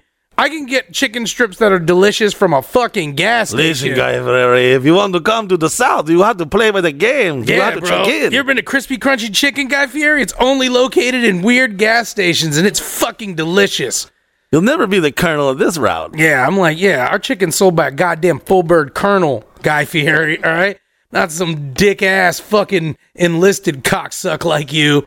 Full bird colonel, got a commission, Guy So we Fieri. were already like you know hot and horny for chicken, all this Guy Fieri you know talk, and uh Oh no, we get there. Oh, I'll get us there, Mike. Guys, chicken will become a recurring theme of the last half of our trip, and it will not be pleasant. chicken Armageddon. So this is the Chicken second gate. day. Mike gets a couple things to wear. We we we uh, get At a big and tall store that I had paid way too damn much. I got the very shirt I'm wearing right now, and if you're a member of mybc.com, you can see not only our beautiful faces and hear our sweet, sexy voices, but you get to actually stare into our fat flesh because it's the only place you can not only see, but you can watch the podcast and years of amazing content, which we just dropped three episodes of Shitting with Strangers. Shitting with Strangers is the most uncomfortable and hilarious show I've ever watched. And I mean this. As I watch Shitting with Strangers, it's a show where Mike Busey goes, he went live into truck stops, sat on a goddamn shitter, and filmed conversations with random strangers who were not wanting to have conversations. Nope, it was unconsensual conversation. It was to wa- if you guys haven't watched Shitting with Strangers, if you want to get a tease, go to the Facebook page right now, the Mike Busey the Sauce Mike Busey Sausage Castle, and you'll see the trailer. But uh watch the episodes of Shitting with Strangers. It's the most uncomfortable. I mean, you got to think of it, guys. We're we're a network. Not only do you have to come to our monthly amazing events and shows and appearances and random hotels and condos, and we, we want to meet you in strip clubs, the mall, wherever. We want to hang out and meet you. Porta potties. Porty potties. We're- We're if we're there, we want you there too. So become a member of MyBC.com. Come to our monthly events. We got Halloween coming up this Friday. We're gonna be in Tampa. Emperor's Emperor Strip Club again at Tampa. they're having us back, guys. Look, this reoccurring thing. These places book us, and you should too. Maybe you're you're a dope boy trying to go legit. You know, drug dealer. Hey, hit us up. Say, hey, I want you to come out to my fucking, uh, my boy T- Tiki's fucking Tuki's uh fucking birthday party, whatever. We'll go to your shithole bar club, preferably not a, a Latin King fucking uh gang. Fucking. They were hotspot. gentlemen. We just didn't get paid. Yeah. So we like to get paid and we like to get laid and we will show up to wherever you pay us to be there. And uh, this Friday, Emperors in Tampa, Florida, we're going to go see our buddy Matt from hornblasters.com. Yep. We're going to wild out on his yacht the next day. Uh, it's going to be a good time. And then as, you know, the rest of the rest of these same kind of things, we got we got uh October, fucking the August 14th, we've got uh, Oasis. we got another Oasis party. Yeah, and then uh Drunk people in costumes. Big one, The October Super 30th. Bowl of the year. It is. We are Oh, fucking Halloween Halloween. weekend. It is our Halloween belongs to us. It's already been handed over to us. We are the official fucking the kings, the dons of fucking Halloween. No one does it bigger, better, you're not going to sexier, go to a crazier. better than us. Halloween party if the devil invited you to one himself. Yeah, it, it is a bucket list type of event. So become a member. Come to, uh, and by that time you'll probably be a silver member, and you'll be able to enjoy the other perks that comes with that. And uh, yeah, we, and make sure you RSVP to all of our events the rest of the year. We got our our annual Veterans Day, November 11th, free blowjob from the, the the one and only Jenny Jizz. Then we have my birthday party, New Year's Eve. There's all these great events and parties coming up just by becoming a member of MyBC.com and seeing all this amazing original programs and shows we've done, such as Shitting with Strangers. Chris, you did a great job with those edits. It was stuff we filmed three years ago in a fucking truck stop bathroom, and we brought it back to life and things you've never seen. And now there's three fucking full episodes, and if you like it, we're gonna film more. That's what's up. So, um, yeah, fucking, uh, So it was our it was our second day there in Texas, and Mike had already met the manager of Rick's, so we were setting that up. But this was the night we were going to Koe's birthday party. So a we beautiful venue we called put- Lava Cantina. yeah we put a lot of effort into what we were going to wear because remember, we were trying to go with their theme of New Orleans summer nights. That's right. I, I, was talking about. I had, I got you, baby. I had a. I, I found some fucking clothes at a big and tall store. It was well, way too fucking uh, expensive. I came out with two like drawstring elastic pants.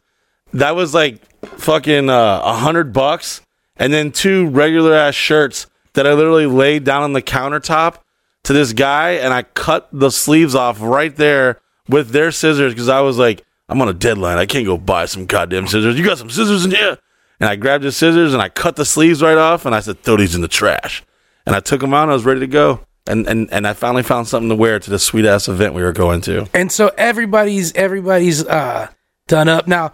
Uh, it's a good thing too. Originally, Mike was gonna wear this Hawaiian shirt, and Courtney, and he wanted Courtney to wear this like tassely red outfit. And me and Rowdy were like, "Nah, don't, don't, don't wear wear that nicer shirt you just bought." And, and tell Courtney not to look like you know she's at the fucking sideshow for the fucking Little Miss Texas pageant. Thank God we didn't wear what we were gonna wear because what happened? We got to there. We got oh another thing to bring up is I booked us a hotel near this venue, even though we had a condo, because we were like, let's let's hang out. Let's not have to drive an hour back home. Let's go to this this hotel and uh, we'll stay there.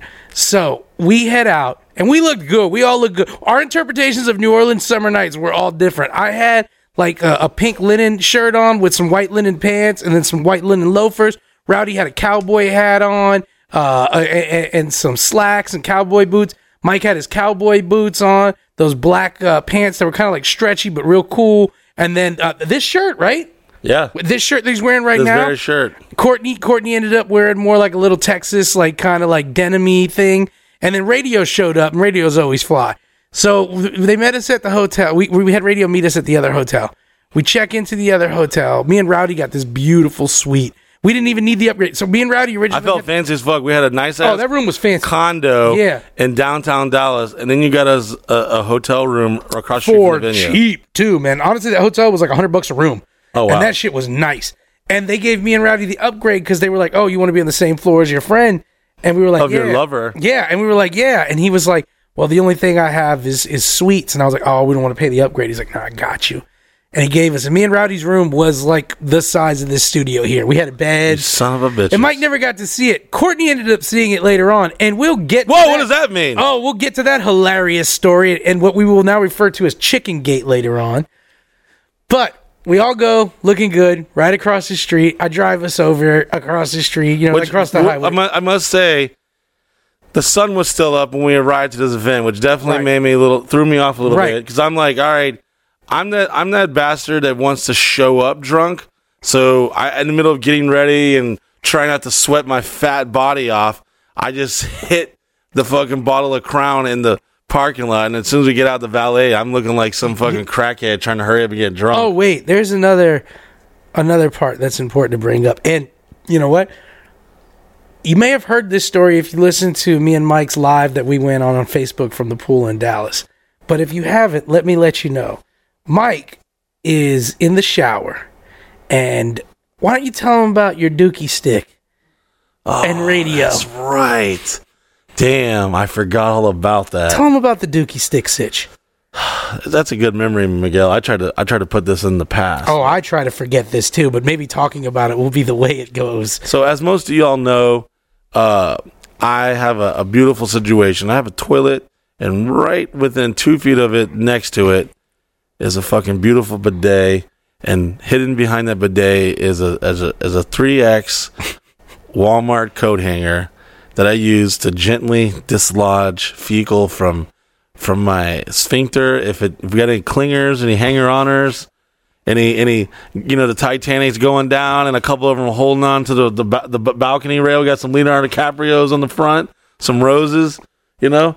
So I use it to dislodge sometimes, and to get, you know, my extra little swipe. Which I stand by the policy if the water doesn't dislodge it from your ass, why are you using the bidet? Listen, Miguel, have you ever been to a cave? You ever seen stalactites There's water running down. Again, Stalactites. Stack, stalactites, stalactites. Hey, and which one? Are, which ones are up? Stalagmites or stalactites? Tights are up, mites are on the ground like I'm mites. not gonna believe you. You couldn't even say it. Yeah, maybe no. you are. Yeah, Yeah, no, I am So right. tights are up and mites are on the bottom. Listen, Miguel, don't let me don't I, albatross. You already- yo, yo, Come on, bro. Come on, man. I be on my shit. I know. I know. I might not how to how to fucking uh, spell it, but I know how to fucking. I know what the fuck it means, player. So, I have uh, obviously uh, am as fat as fuck, and my range of motion isn't exactly what it used to be.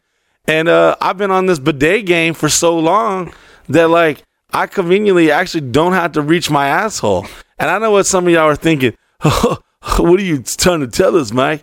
I'm trying to tell you that I have a giant pregnant belly in front of me that sometimes makes reaching to certain parts of your body, like your back, your shoes, or your butthole, a little little not so convenient.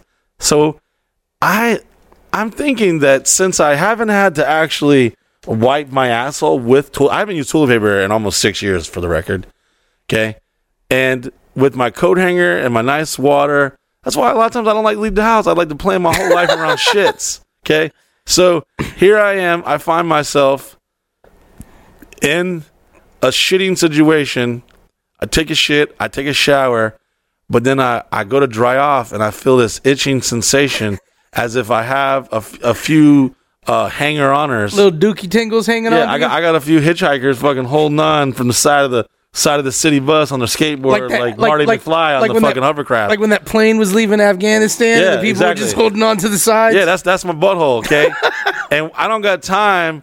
I can't can't run to the nearest Walmart. I can't have this hotel install a bidet. I don't got a water hose nearby, you know? And sometimes, you know, and sometimes your homies aren't there to help you wipe your ass. So I'm like, I gotta figure something out. So I got the MacGyver fucking song playing in my head. I'm just scouring the hotel room looking for some device. And I was like, oh, coat hanger in the closet. So I I go in there. I'm like, oh no, the it's a wooden one. Shit. I take it take it down and look at it, and I and then I go squat down in in the fucking shower. And granted, I've already done my hair. And this is one of these nice wooden coat hangers. Yeah, this is a nice hotel. nice, smooth, varnish, Handcrafted Amish wood hanging coat hanger. and it's got the it's got the metal. uh it's not metal, it's whalebone. it's it's got the wooden top where the, the shirt sits on it, the garment, and then there's like a uh, a thing for the pants. So it's like a, a retention with a dial rod in it, like a two foot um, rod, a two foot rod, but it's entangled up with like a metal O ring and this metal or, or like a rubber ring with this metal bar. So I had to pop it out of it. I broke it from loose from the metal rod, and I was like, okay, this this will be long enough to reach where I need to reach. So I'm sitting down. Did you put anything on the end of it? yeah. Oh yeah. Okay, so it wasn't just wood. No, I put, put toilet paper on. So it. once again, you used the bidet, It looks and like you're still using toilet paper. so. It looked like I, I was putting a fucking marshmallow on a fucking stick, trying to eat Like a, a s'more. s'more? Exactly. And I'm I already gelled my hair, so I can't get it wet. So here I am, awkwardly in the shower, bent over like a bitch, squatting down like I'm about to give birth, and all I can hear is the door open, and it's radio, our homie coming in, because I know he ain't like I had to done some explaining. It would took me 20 minutes to explain. so I like tried to like quickly close the door, and I don't care if nobody sees me naked. I just know that he ain't gonna want to see me naked 'Cause you're- And he you're definitely ain't gonna want to see me reaching down and trying to wipe my to, ass to with a fucking picture, coat hanger. guys, you got to imagine Mike in the shower, squatting down like he's about to take a shit with a piece of stick with a bit of toilet paper, and he's moving it around his asshole. I wish like, I was like lying. a monkey who invented a tool. You know? Yeah, I wish I was lying, you know. And this, and I, I want to say that uh, any other uh, lying piece of shit motherfucker or someone with too much pride wouldn't probably talk about this on a digital recording that's forever in the history of fucking humanity. Uh, however, I don't give a fuck. Yeah, so I, I guess I haven't been stretching out my arms long enough because I've been spoiled with my fucking coat hanger, so I've, I've lost my range of motion to reach my booty hole. So when I don't have my coat hanger and my bidet, we got problems. So I need to find apparatuses to reach it, and I happen to dismantle a fancy wooden fucking hotel coat hanger and then and then fucking squat it down in a very compromising position. And it was it was like you would have thought I was trying to throw it back like a hoe trying to get fucked from the back. While I'm fucking trying to scratch my anus with a wooden dial rod that And I all- broke off a hanger. And then in this incredibly compromising position, your homeboy, a Dallas music producer, brother, And I know he don't want to see this side of me. comes fucking walking in the room with me and Robbie, and your room isn't a big room. It's a nice room, but it's not a big, big room. No. And here you are in the bathroom with this occurring. and I'm I'm running slightly behind schedule. Everyone's all dressed up. They're waiting for me, and here I am, bent over like a hoe, trying to scratch my booty hole with a, br- a dial rod that I had dismantled from a coat hanger. It definitely wasn't what I was finding uh, uh, exciting or, or, or stimulating. It's definitely not what I wanted to be in life. But I do tell you this though, uh, when we went to leave the Yeah. hotel, a little foreshadowing, I looked back at the dial rod in the shower and I was like, I'm gonna have to hold on to this guy. I might need him for the rest of the time. So I took him to the sink You're coming and I me? wiped off one end and I go, wait a minute, what if that wasn't the right end? So then I sniffed the other end and sure enough, I wiped the wrong end first because I wiped the as soon as I smelled the other end, I smelled shit. So then I was like, oh fuck. So then I had to wipe off both ends and I had to run it through hot water and, shit. And you shit. took it back and- with us to the condo. Oh yeah, I know. I packed that bitch up in my suitcase. That bitch, that bitch came with me the rest of the Texas tour, baby. I, I brought that bitch back to here. I have it in my house, in, in the, my room right now. Did you have to explain to your other coat hanger that listen, I went away for a while. This is my new girl. Yeah. she's not you, baby. But Don't get jealous. I got her pregnant. I got to take care of her. don't don't get jealous, normal coat hanger. I, I just I had to. It was lonely out there in them Texas streets. I needed I needed you. Where, where were you when I needed you? Uh, so we end up going to Koe's birthday party. What was I almost brought it to Koe's birthday party because I was like, my asshole might start itching when I get to this fucking bar and shit. It's too early. I don't I don't like to get drunk at fucking before the sun goes down. Wearing goes on your down. back like a ninja sword, Like fucking Donatello's staff. fucking like Harry Potter's wand. Yeah, it should have missed Medeas.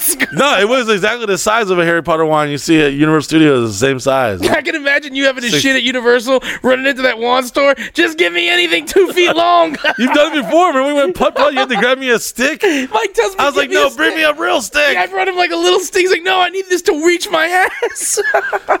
So yeah, I was thinking about. I'm thinking about stretching out a little bit more. You know, Got to get that Yeah. dexterity, So bro. I, I got too spoiled. I got in that bidet coat hanger gang, and, and you can get away from it. Boom! Next thing you can't reach your asshole. So I need to lose weight and do some stretching. That's the that's the moral motherfucking story. we got to Koe's birthday party. The ven- what was the name of the venue again?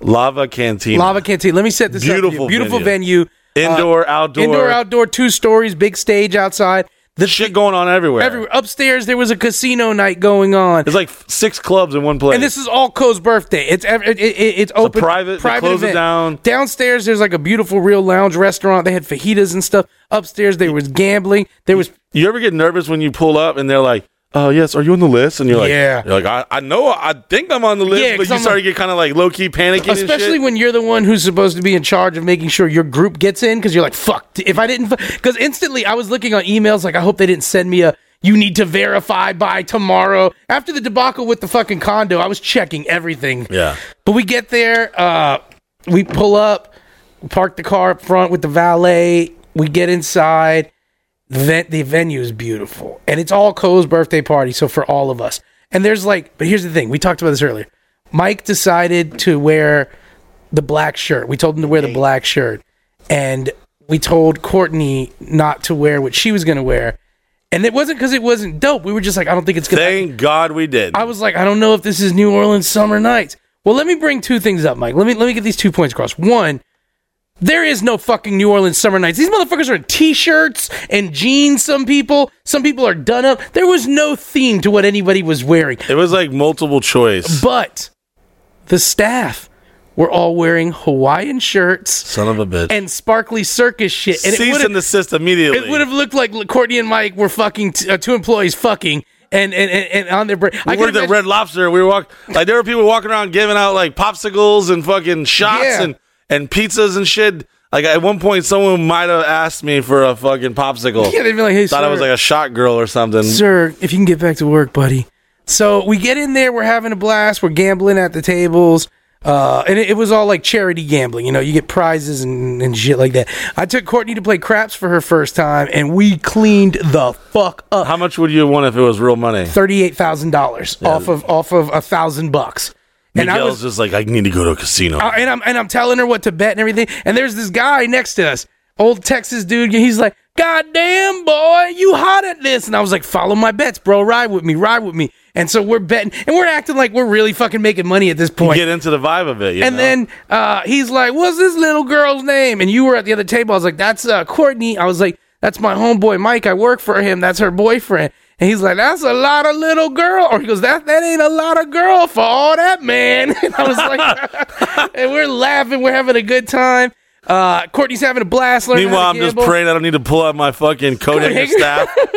And so at the end of it, we got all our chips. We're gonna take him in to go get like our raffle tickets. And he's like, "Well, little lady, you sure lucky on those rolls." And Courtney's all like happy, like I learned a new thing, you know. And so he's like, "Oh," and she's like, "I'm Courtney," and they shake hands. And I'm like, uh, "Hey," I'm like, "It's a real pleasure meeting you, old top." He's like. You too. He's like, what do you do for a living, old boy? And I was like, well, I manage him. I was like, and we have an entertainment company. And he's like, woof. And I'm like, what do you do for a living? He's like, I own oil wells.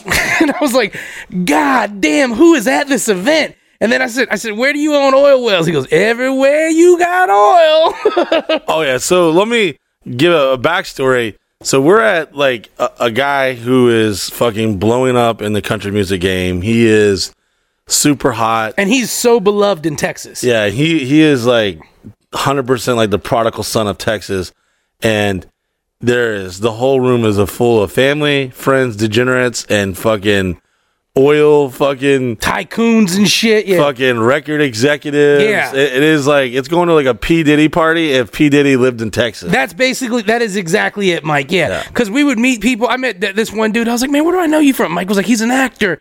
Uh, doesn't he look like Macaulay Culkin? And I was like, oh yeah. I was like talking to shit to this Yeah, guy who's on I'm- HBO or yeah, something. I'm like, I'm like, wait a second. I'm like, where do I know you from? He's like, oh, I'm on Yellowstone.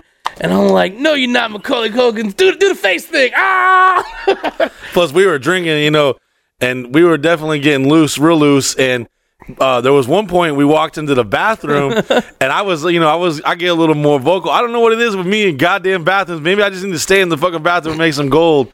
But uh, I kicked the door in, and I don't even know who's in there. I go, freeze, sucker! Where's the cocaine? I'm like just joking around because I don't do cocaine. I have no desire to do cocaine. Never touch cocaine. But then I look over, I'm like, oh, I think they're doing cocaine off an iPhone in the corner by a stall, and they're like, they're not even hiding. They're just like, that's where there was some little chair, Yeah. some like where some bathroom attendant sits in. They just happen to have an iPhone with a bunch of big ass lines of coke in on it. Or at least I assumed it was coke. And then as I'm peeing, I'm like, I think that's cocaine. I look over, I'm like, and I hear, I'm like, yep, that's cocaine.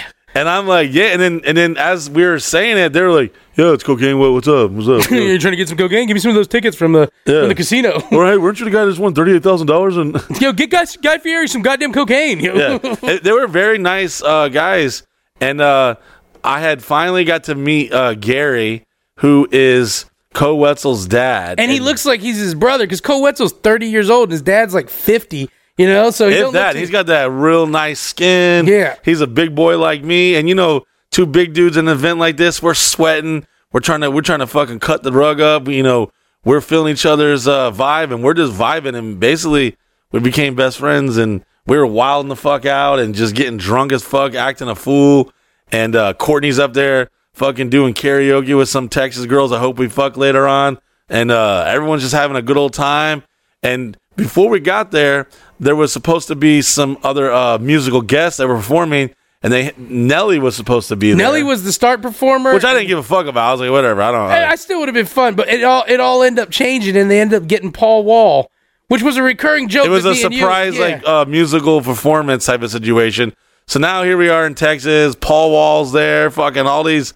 There's an oil tycoon guy. There's record executives everywhere. All and we're like we're definitely sticking out because we got Courtney, Rowdy Rob, you Yeah. and me, and we're just, and then we got radio. Yeah. So they don't know what the fuck to think of us, and we're just we're kind of like just fucking tearing up. And then uh, we didn't expect this, but they're like, no, get up on stage, come on. So Dre and the crew, everyone come up there on stage, and they're doing the whole birthday thing, and we're just getting drunker and drunker and wilder and wilder, and and it's hanging just- out with Paul Wall and Koe Wetzel on stage. yeah, and, and I think at one point I started to slightly black out because like I had drank so much before I got in there, and then it was just tequila, this, that, then some popsicle shit that had liquor in it, and, I was like, "Rah, give it to me!" And I don't like to eat and drink at the same time, so I was I, I had I had like I was staring all night at these chicken tenders.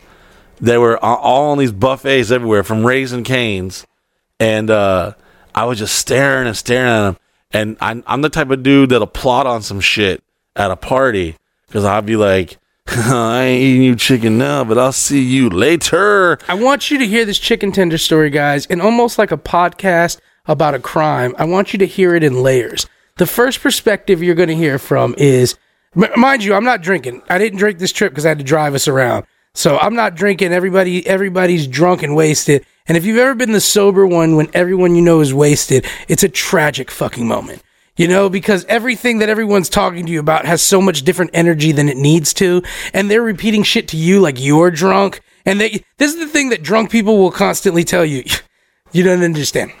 And you're like, no, motherfucker, I'm the only one who understands anything right now. Well, I'm I'm a very good vibe type of drinker. I don't. Yeah, like you're always in a good mood. You're I'm always in a good mood, and it was a great night. I, I presented. I had uh our friends at bumpbox.com made me a Koe Wetzel custom uh, which was beautiful. to commemorate his uh his record drunk driving going gold and uh i presented it to him thank god i saw it because it was in the floor in the back of the green room and i'm pretty sure people were kicking it and shit and didn't even know it was there and he didn't know because he was fucking wasted and his whole team is just like wasted by this Yeah. time everyone's just like ah Oh, here's a moment too that's hilarious.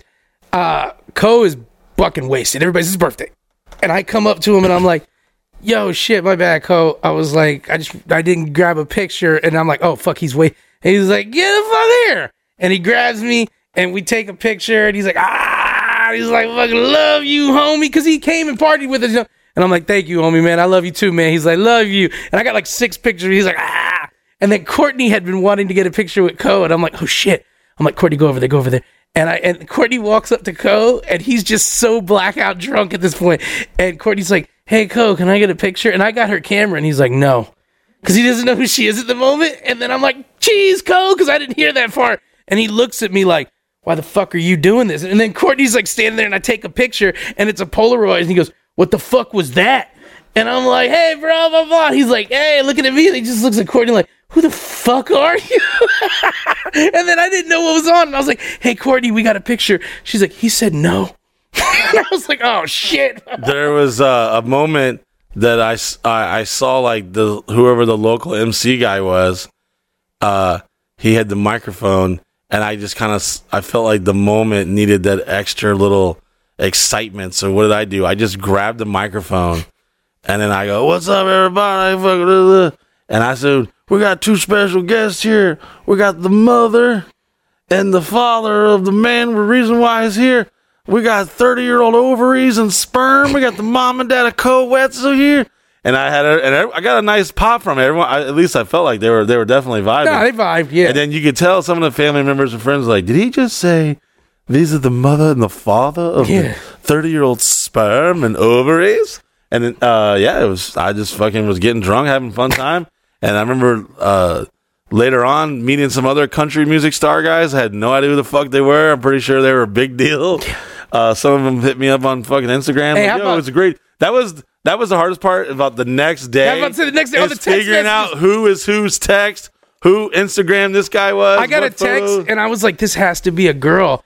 Because it was like, babe, loved meeting you. And I was like, okay, but was this some like old country woman that I met, or was this some hot scally? And I was like, right back at you, babe. And then uh, I got the text again. It was like, save my number, brother. And I was like, okay, now this sounds like a fucking guy. And then I was like, oh shit, it was that New Orleans guy. Cause he was like, babe, you got it going on, baby. And I was Oh. like, oh damn, I was about to be like, when you come into the pool. Yeah, That's so dude. Uh, by the end of the night, we're everything's great. Everyone's getting ready to leave, and uh, I fucking go right back to the the reason that I was getting hot and horny earlier. You know, of course, I was on the prowl for a threesome.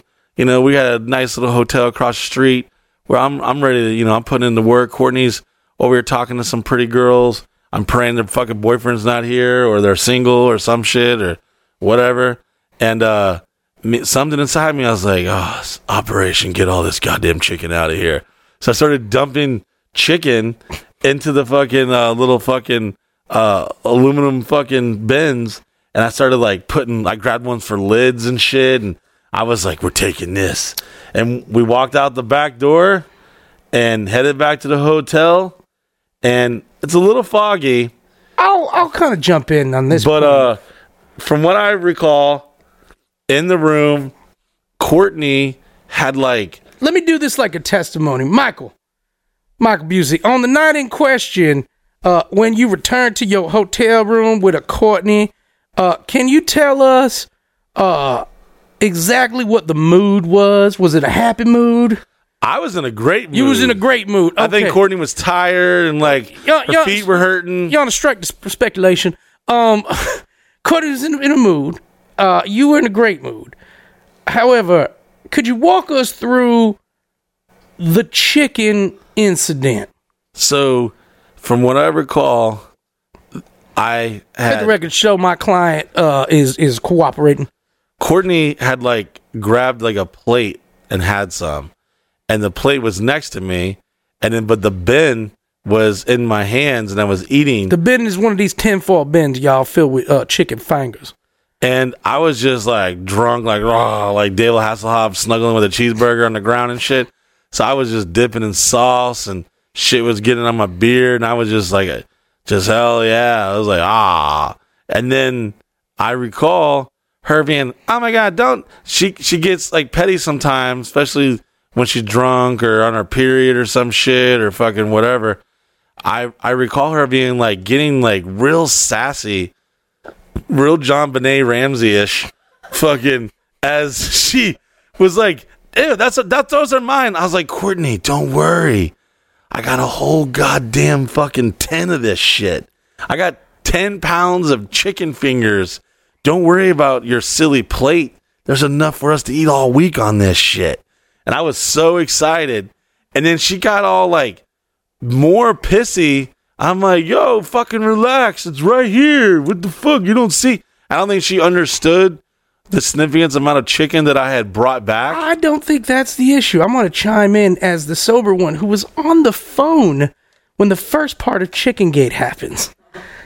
Let me tell you how my night goes until we get to Chicken Gate. I drive us back. Rowdy Rob is completely wasted and coherent. Radio and me are, are, are doing good. Mike's drunk in a happy mood. Courtney's not too drunk, but you know, she's buzzing and she's in a happy mood. I pull up to the hotel. I tell Mike and them, don't y'all get out, go up to the hotel room. I'll find a place to park. Everybody gets out of the car. Rowdy proceeds, wasted, to walk around to the front of the car, comes up to my window, knocks on it. I roll the window down.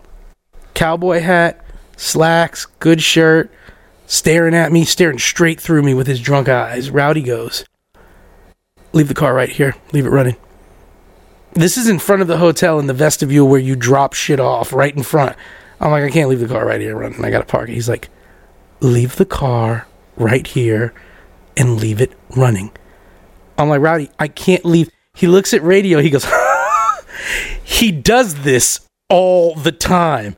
It has to be his way. And I'm like, Rowdy, I can't leave the fucking car running overnight in front of the hotel. I go, I'm gonna park it. He goes, You ain't gonna do shit.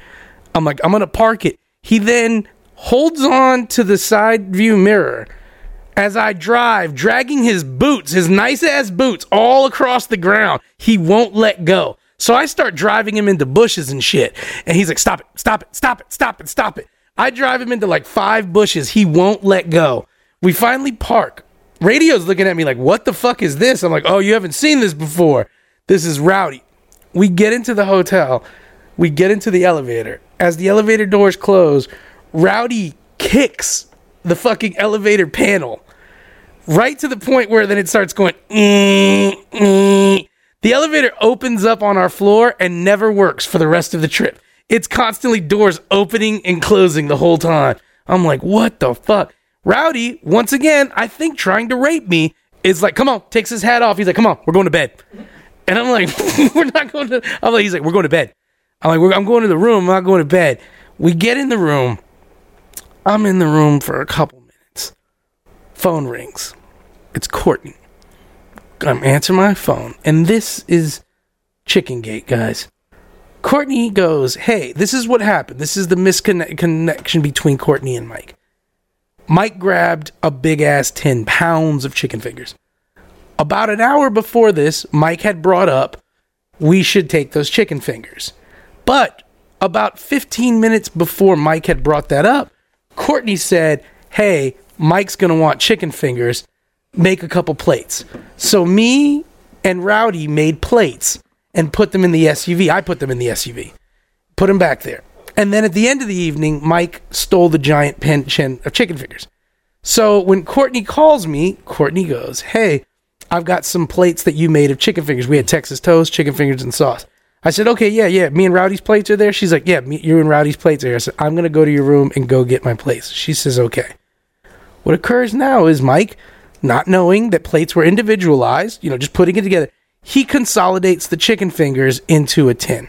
Now, I can't tell you how. I was trying to clean up and organize. I get this. I can't tell you how Courtney's reaction was. She may have very much overreacted, but Definitely overreacted. what she's trying to explain to Mike was those were me and Rowdy's plates. And what a drunk Mike is trying to explain to Courtney is we have chicken fingers for days. Stop worrying about the chicken fingers. She's like, Basically, I had heisted chicken and she had prepared some chicken.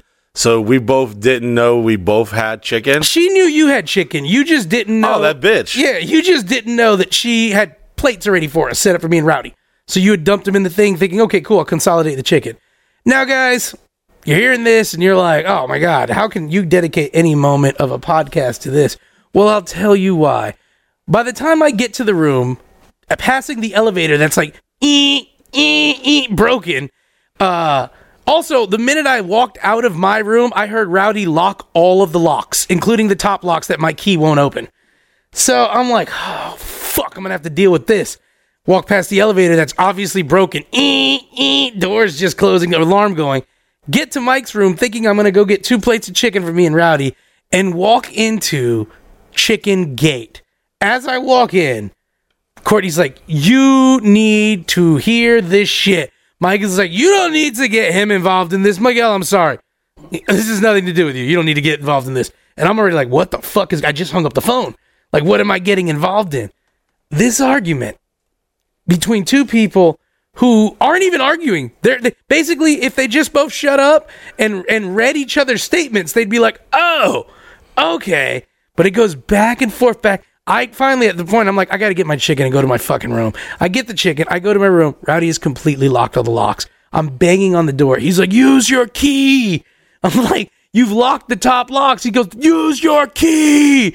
So I'm banging. I'm like, Rowdy, please open the fucking door. Use your key. And I'm like, I got chicken for us. I hear him get off the bed, unlocks the door, looks at me, throws the door open, huffing and puffing. He's like, Why don't you have a fucking key? And I was like, I do have a key. You locked the top locks and I can't get in. Takes the chicken. Once again, he's like, Just get to bed. And I'm like, I'm not gonna have sex with you, Rowdy. Like, like he takes his chicken. My phone starts ringing. And I'm like, What the fuck? It's Courtney. I'm like, Oh shit. I answer my phone. She goes, Miguel, he's packed up all his shit. He's And go- with my chicken. with his chicken, he threw My his chicken, chicken he my threw his chicken in his suitcase. She goes, he says he's going back to Florida. I was gonna go fuck some hoes. I had some hoes I in go, Texas. I go, this is the thing. I go, I'm like, where is he? She's like, he's downstairs. I'm like, fuck. I go out the room. The minute I walk out the room, as I'm walking, I hear all the locks lock and I stop. And I go back. I'm like, Rowdy, Rowdy, did you lock the top lock? He's like, you have a fucking key. I'm like, Rowdy, please, please, please, open the fucking. I have to beg him to open the fucking door. And he throws it open all angry. Then I'm on the phone with Courtney. I'm like, where are you at? She's like, I'm in my room. I'm like, get over here right now. I need you to stay in my room because if I close this goddamn door, Rowdy's gonna lock it all up. So me and Rowdy's room have a, we have a couch and a living room and stuff. So Courtney comes in the room. She's like, I just came from downstairs with him. She's like, he's he's in the lobby. He had all of his shit. And she says he's sitting on a couch saying he's flying home. I'm gonna, I'm gonna go, go fuck some hoes and eat some chicken. Five thirty in the morning in Texas, and he's go. So she's like, I took all his bags. He said he was gonna call the cops on me. So I go, where are the bags? She's like, I put him in the room. And then she goes, fuck. I go, what? She's like, the room keys are in the bag. So I'm like, God damn it. So I have her wait in my room so Ralph, so Rowdy won't lock us out. I gotta wait on an elevator because people who were at Koe's birthday party are staying at our hotel and they're using the one elevator that works. I gotta wait on an elevator because ours is broken. I get down. I go to the lobby guy to get a key. He's like, "Hey man, is everything okay?" I'm like, yeah. He's like, well, they were talking about the police. They're fighting. I'm like, they're drunk. They're fighting over chicken fingers. I'm sorry. I was like, I need to talk to him for a little bit, and I'll get him to his room. He's like, he's not causing no problems, but he can't sleep there. That's the only thing he was cared about. Like, you could have sat there all night long. You just can't sleep there, you know. So I got a key to your room. I got She does the bitch drove me crazy. Like I got lo- two keys. I love her, but when she gets all fucking crazy, I'm like, nah, I ain't being in a situation. You over What? here bitching at me, goddamn chicken. It's You got there's enough chicken for the whole goddamn. I that's not the argument. I could have went down the hallway and put chicken on everyone's doorstep, like, like, fucking- the chicken like the three fairy, kings, like the three kings. and there still would have been more chicken. And this bitch was bitching at me and nagging at me, and she just started piercing my ear and like. I'm like, shut the fuck up. There's enough goddamn chicken for everybody. so I go downstairs. There's Mike. He's sitting there, Just just, trying chilling. to fuck and go to sleep, eat some chicken, bitch. and I'm like, "Hey, man, you you gotta you gotta go back to the room." I'm like, I, I I don't I don't know what happened. You're like, "It's not your fault. You, you shouldn't be here. I'm sorry." And I'm like, ah, you know, you you gotta go back. And Your Honor, I'd like to exhibit my uh this Mr. Miguel. He is exhibiting. He is testifying that I was calm, Yes. cool, and collected. you were very calm, cool, like downstairs, and you brought up to me this wasn't my fault, your fault, and you were very drunk, but not drunk where you were being wild. You're just like, this is this isn't your fault. It was at the You- point to where like I knew I was right. She she knew she was right, and I felt like I was in like reverse world. I'm like, this is about chicken. There's so much chicken. This is why is she worried about ch- plates of chicken? And it's funny because both of you would come to me with your arguments, and I'm like, I don't think you're arguing each other. I think this is all correlated. And here's the deal: you guys got to remember, he's trying to figure out why she's yelling at him about chicken. She's trying to figure out why he's moving out because of chicken. Rowdy's locking the door on me. I haven't had to been able to drink or hang out or have fun this entire trip. Like at this point, I've just been working, and I'm downstairs trying to convince my boss and one of my best friends to go back to his hotel room and go to sleep, and we will solve the chicken issue in the morning, which is a couple hours away. Mind you, my fear is if Courtney walks out of our room for any minute, Rowdy's gonna lock all the doors and I'm gonna have nowhere to sleep. and what did I do? I I kindly, politely went back to my room. Well, this is how you did it. I was like, listen, I was like, I'm gonna have Courtney sleep on the couches in my room because you're like, I don't, I, I, I just, I don't, I don't need this shit. I'm done. I'm done. I'm going back home or whatever. I don't know. And I was like, I'm gonna have Courtney sleep on the couches in my room. She can. I was like, or you can sleep in the couches in my. Room. You're like, that's fine. She's like, she can sleep in the room. I'll sleep with you guys, or or, or she can sleep in your room. I'll sleep there. You're like, it's it's fine. I just, I'm, I was like, we're just going back to bed. I'm like, not that elevator. Come here. I'm like, we're gonna use this one. That one's broken. We get up. I'm like, I got keys for you. I'm gonna open the door. And so you go in the room, and I'm like, Courtney's gonna stay in my room on the couch. You're like, whatever, or, or I'll go there. It's fine. I was like, it's cool. And then I come back into the room, and I go, Hey, Courtney, everything's cool. Go to your room. and then I fucked their brains out for like an hour. and I was like, she was like, really? It was like make up chicken gate sex. She goes, really? Everything's cool. I said, he said, come on and go back to bed. and so she's like, oh, thank you. I'm like, hey, just take the key. And then, mind you, Rowdy snoring, fucking laying on the bed, just passed the fuck out. The minute I get in my bed, Rowdy pops up, walks over, and and says it's too fucking hot in this room. I had the AC at like 59. It was as cold as it could be. I was like, okay, Rowdy. I was like, what do you want to do? And he's like, just turn on the fan. We have no fans in there. And I was like, got it. Which has some fucking AC right about now. Rowdy passes out. I go to bed. I wake up like ten thirty in the morning. We got to check out of the hotel. All these fuckers, you know, they had the. They're all fucking. They're, Mike's ready packed up. Everybody's good to go. There's no more beefs going on with chicken anymore. Uh, Which I still brought the chicken back to the other hotel. he puts the chicken. His chicken's not been in his bag this whole time, overnight. But here's the deal: we go back to the car. I'm gonna drive us back home, and then Mike's like, "Where's the quesadilla?" And I'm like, "What?" And he's like, "I left the quesadilla." He left the quesadilla in the fucking SUV in 115 degree Was Texas heat. Yeah, a chicken quesadilla. So it was nice and warm, ready to eat. and I threw it out in the morning when I saw it, and he's like, "You threw the quesadilla out?" So if it wasn't chicken gate, it was quesadilla, Quesadilla gate. gate. Everybody's plotting on my goddamn food. We get back. We get back. I can't wipe my ass. There's not a coat hanger in sight.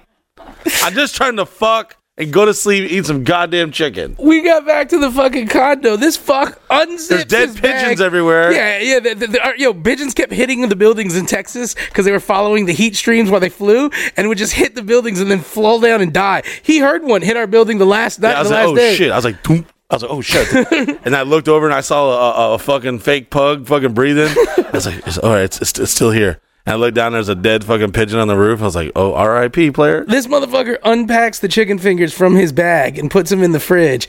And then for the next three days, they're sitting in our fridge. We never touched these goddamn chicken fingers that were such a big deal. But we get back all the way back home, all the way back home, an hour away from where we were staying. We were staying in Plano and we were in Dallas. And literally 30 minutes into being there, Rowdy is a fucking male scallywag. He's like, Oh my God. Where's my wallet? We're like, I don't know. I love when people ask, Where's my wallet? Like, here, Rowdy, I've been holding it the whole night for you. This motherfucker completely lost his wallet. While he we, does this shit all the time. while we were out, he lost his uh the, the band to his hat. He lost the feather to his hat.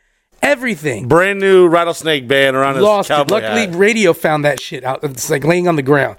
Rowdy loses his fucking wallet. And this Rowdy Rob's an asshole eighty percent of the time. You only get twenty percent of good times.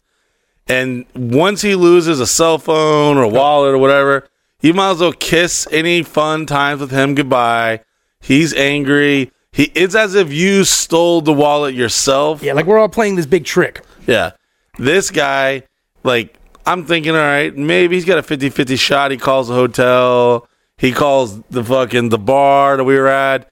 No one has it. Da, da, da. Remember, we got to fly home. So this isn't just about losing your wallet. It's about no ID or anything to get home. And we've still got three more days left in Texas. Yeah, well, this is like the beginning of the trip still almost. So he can't find it nowhere. He's getting grumpier and grumpier, or it's like whatever, bro.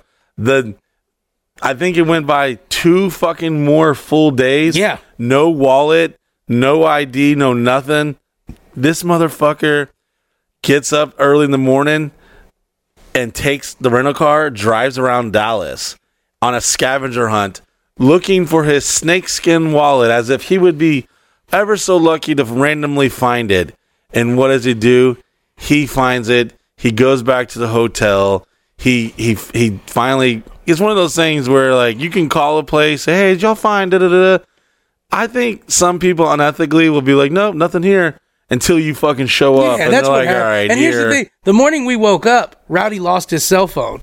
It was in the couch, and it was the same couch that ate his fucking wallet. Yeah. So I don't know. He's the only guy that I know that goes to a whole interstate, loses his wallet, and then continues Two to days party. later finds two days later, After and then gets it back. Yeah. It's like his wallet was just on his own vacation, just doing. Yeah, it I'm tired of this thing. asshole. I'm gonna go do my own thing. I'm gonna go see my kids, Rowd. Can we meet up Saturday afternoonish? Yeah, and he, and he fucking came back with his fucking Yeah. wallet, and then he was back to being friendly-ish. Ish. Yeah. So here's the deal, guys. Now it's Friday, right? We've been there for like three days.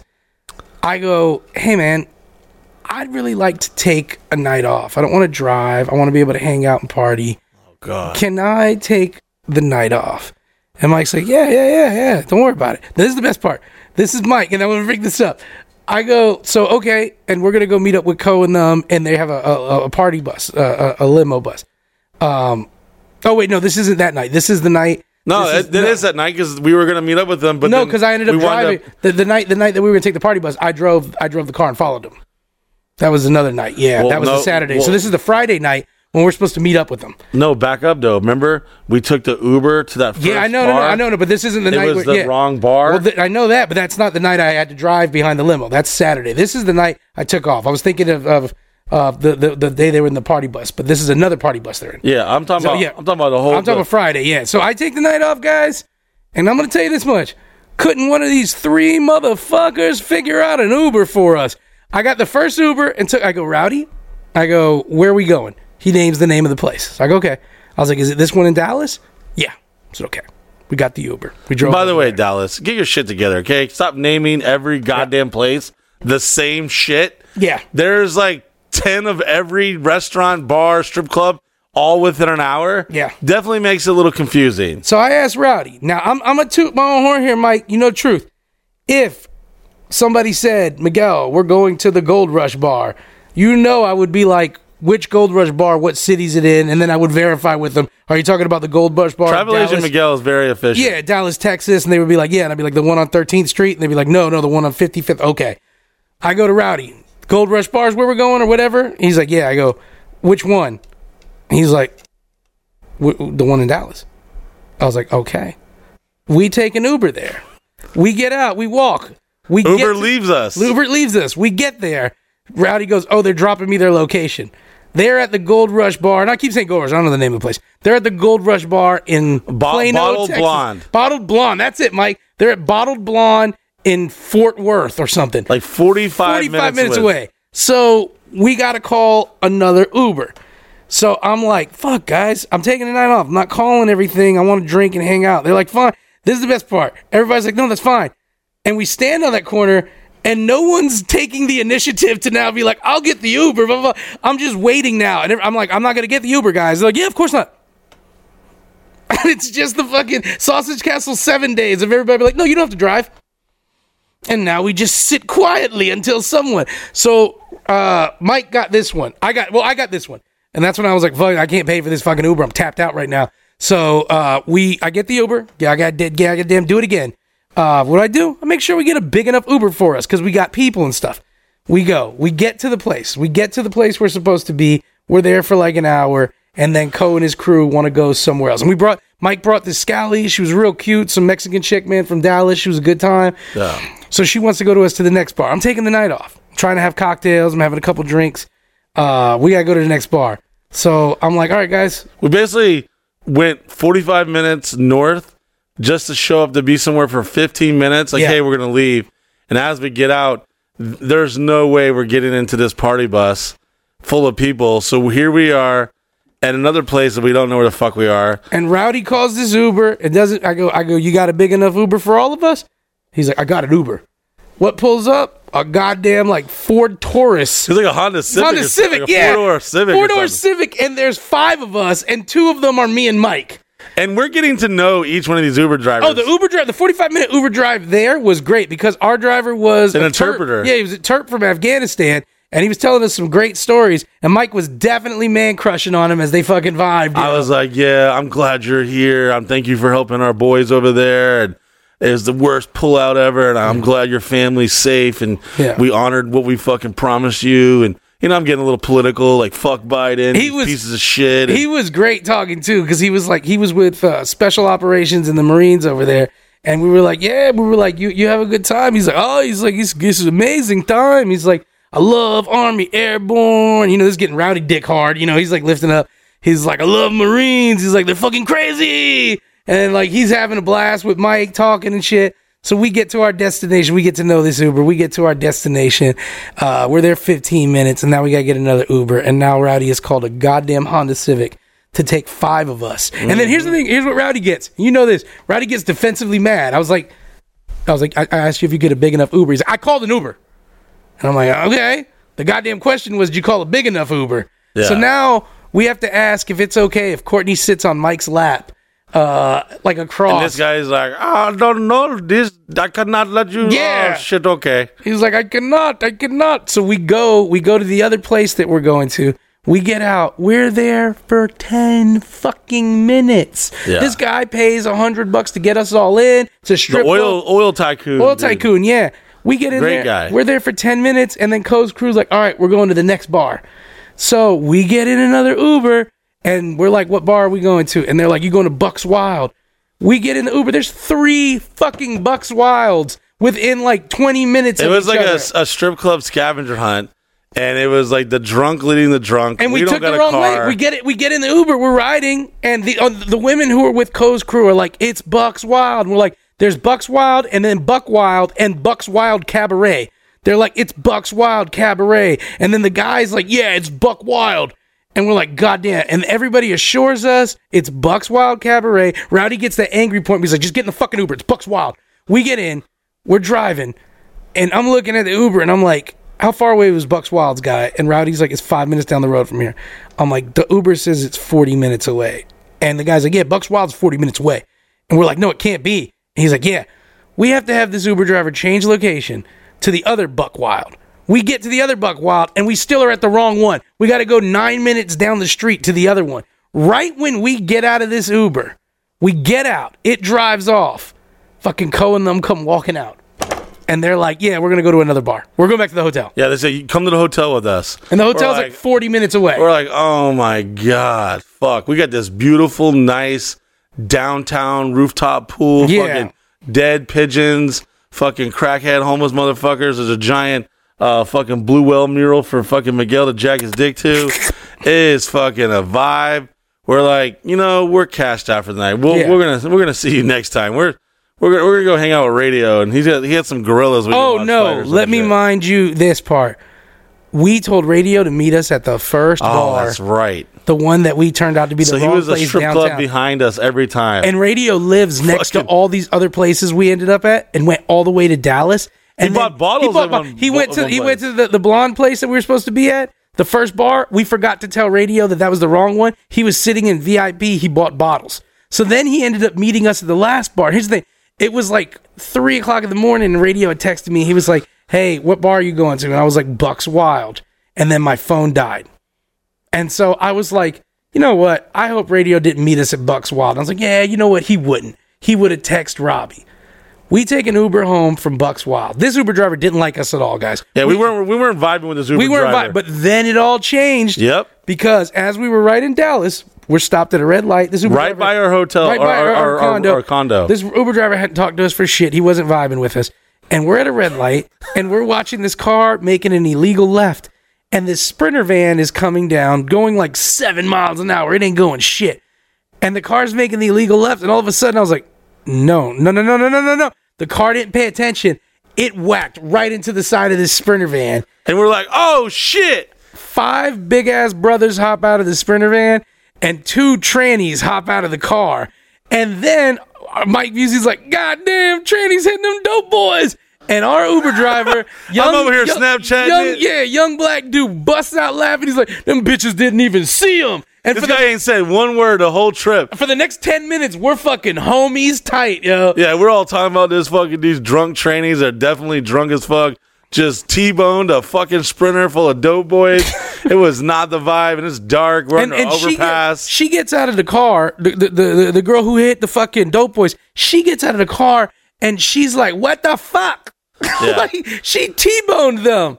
I was like, "Yep, there's a good way to say let's get the fuck home and go to sleep and eat some of these chicken tenders I still got." Boys. Never touched the chicken tenders. He had Did I know? No. Are you sure? No, did you, did didn't. you run a? Did you I run wa- a nobody ever touched the CSI chicken fucking cotton swab on them chicken tenders? The next day though was great because that's when we went out to Rick's Cabaret and we had our booking there. And we first got up. I think we got up with Cole and them. Yeah, we went. We went to that concert, that Mike Ryan concert. So I, I think that they felt bad that we went on a scavenger hunt.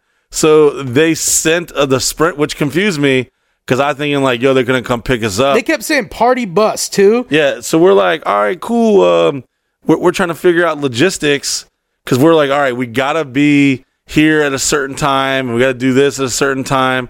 So we're like, okay, and then we're kind of like scared to tell radio. We're like, yo, bro, just like we'll hit you up like later tonight or something. The minute we touch down in that bitch, we will hit you up. because that's the same night we got booked to be at Rick's. So we got a it's it's we've got some sleep. We're good. We've had some tacos. I went and took a photo next to a giant ass eyeball.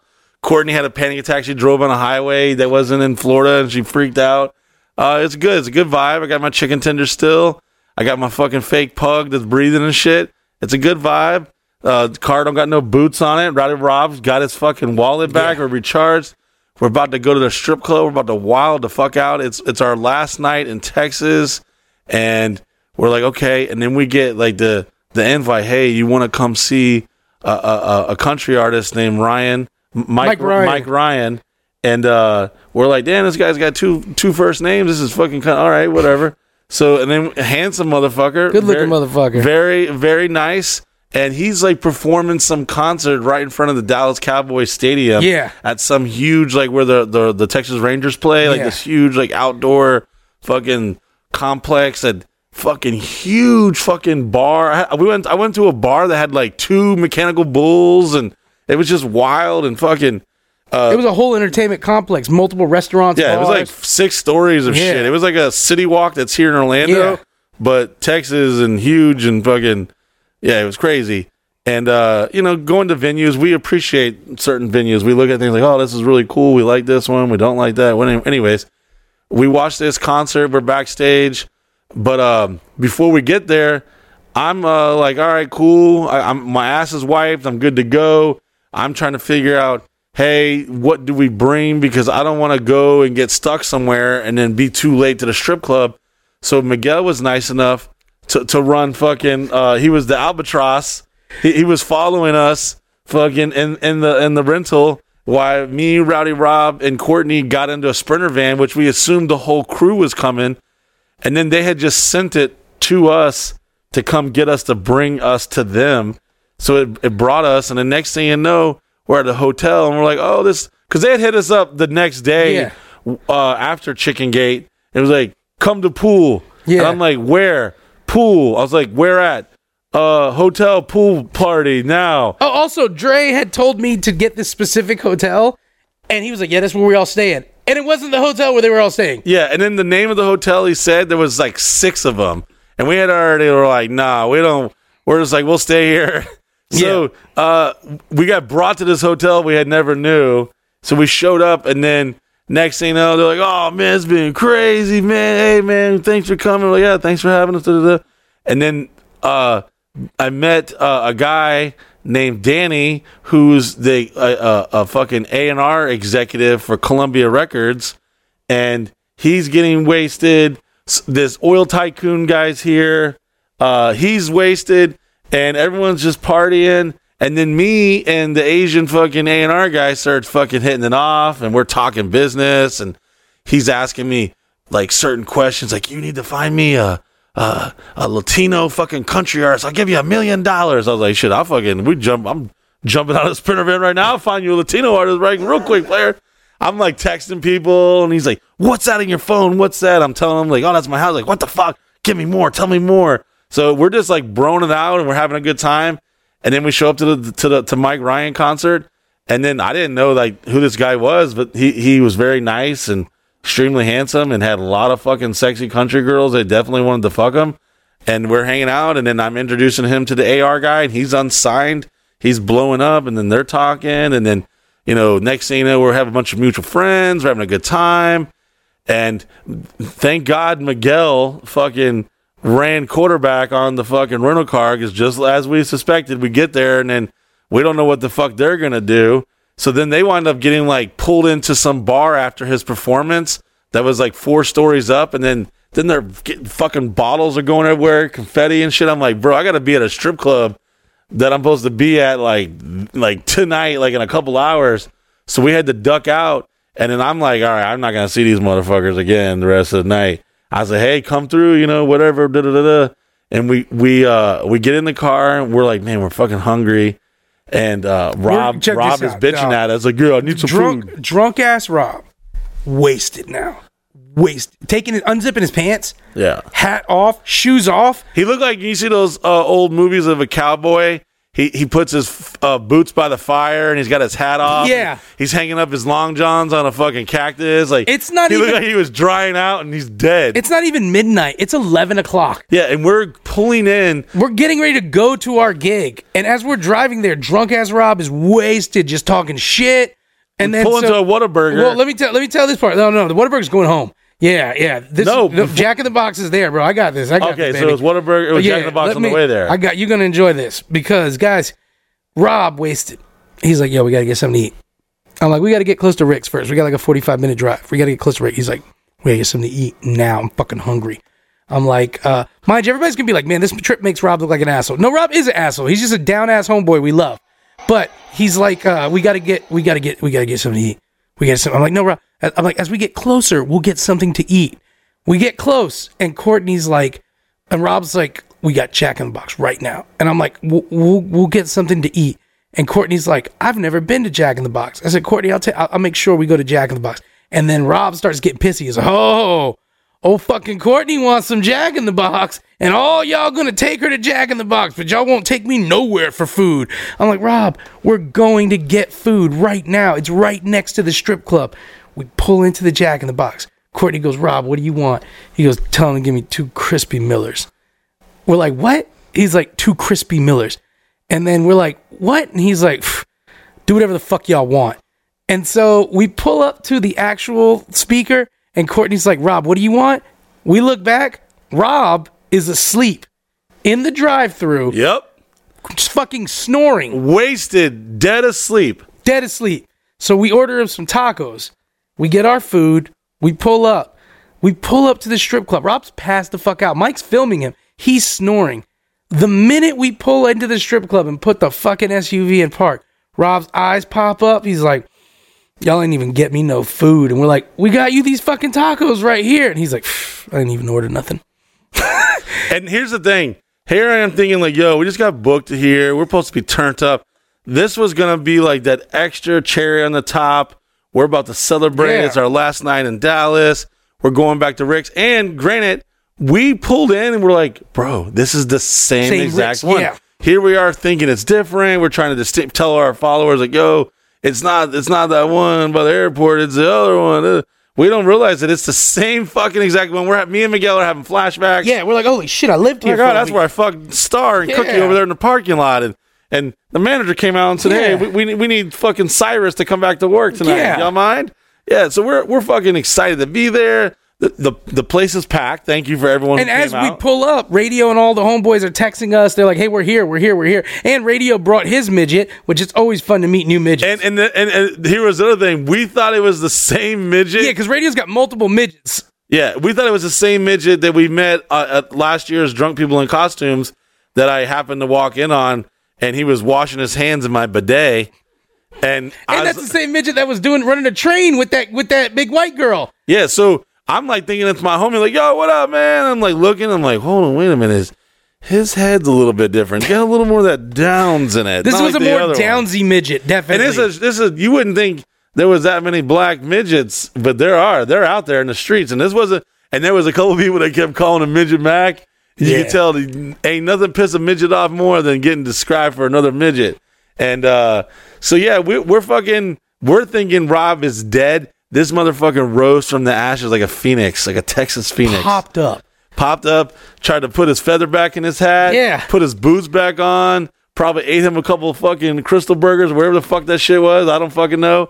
We walked in, manager, Red, thank you so much. Yeah. We fucking gave us the whole section. We're wilding out. And then by this time, I'm like, all right, now I'm about to get real reckless. We start bringing bottles out for yeah, us. we man. started fucking wilding out.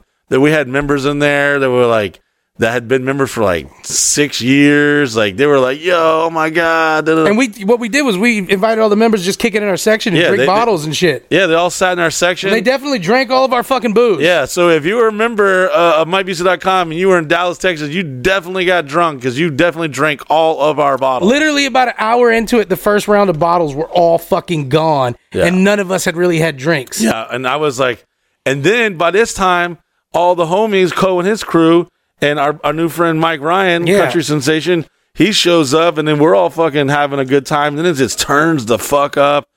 And uh, Oh, in the A and R, he was so fucked up. He had to sit in our uh, in our SUV with the air on, and he's like, I can't go in there. And then I found out he's like a germaphobe, and he's like, strip clubs terrify me. He's like, doesn't it disgust you? He's like, these girls are just grinding on everybody. I'm like, I'm trying to get back in there right now and get my dick rocked. you boy." heard? You heard? This is Rick's, homie. I can fuck one of these. And I was kind of sad, ain't gonna lie, because the, the tour bus ain't there. Oh, that's- so it's like my it's my sancti- sanctuary, Yeah. my safety net. What we do when we when we party at Rick's and we got the tour bus, we send some of the crew into our section to party, and the rest of us just stay partying in the bus, and then the girls come back to the bus and party with us. Yeah, so I mean, it's it's uh, it was a different vibe, you know, and uh, it was still a great fucking time, a great fucking night, a, a great way to end the whole thing. We're fucking hammered.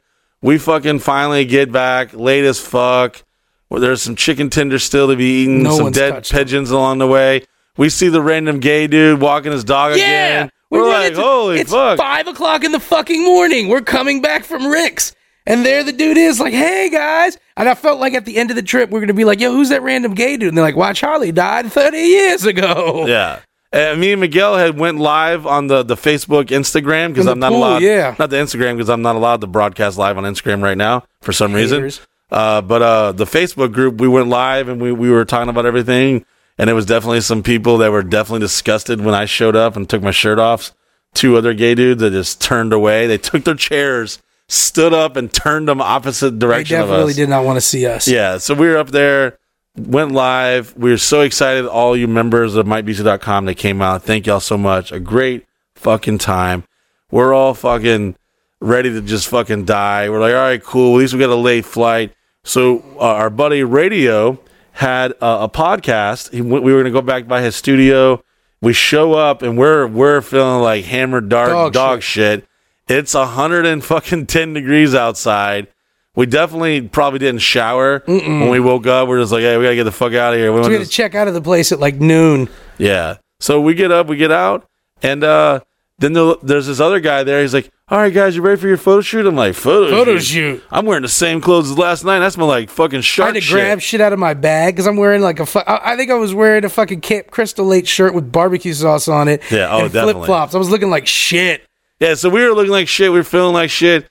But we're about to do a, another person's podcast. And we're goddamn professionals, though. That's the thing. We, we'll rally. And the other thing is, is that we don't necessarily like to do other people's podcasts because, like, a lot of times we get asked all the time to do another podcast, and a lot of times they're not on the same wavelength, or they're not the same professionals that we are, or, or you know, whatever. We just it's just awkward, weird shit.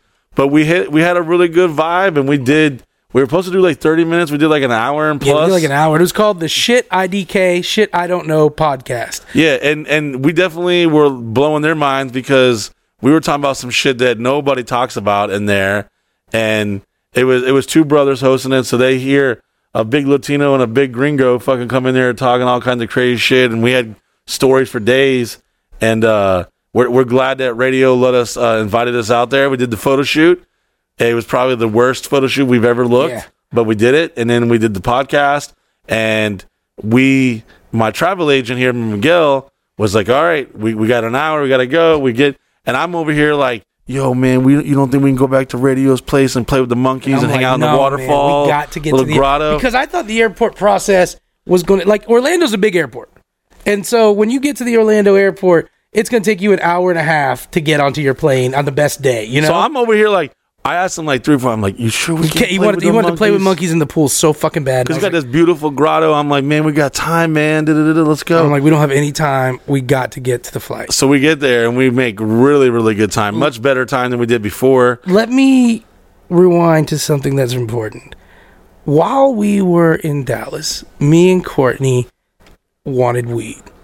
So one of the days we got hooked up with this dude that we didn't know. Oh yeah, I forgot about But that. but a homie told us uh, where to go to go get weed. Went on a little scavenger hunt again. So on one of the days, Courtney and me drive to this place where this homie's supposed to hook us up with weed.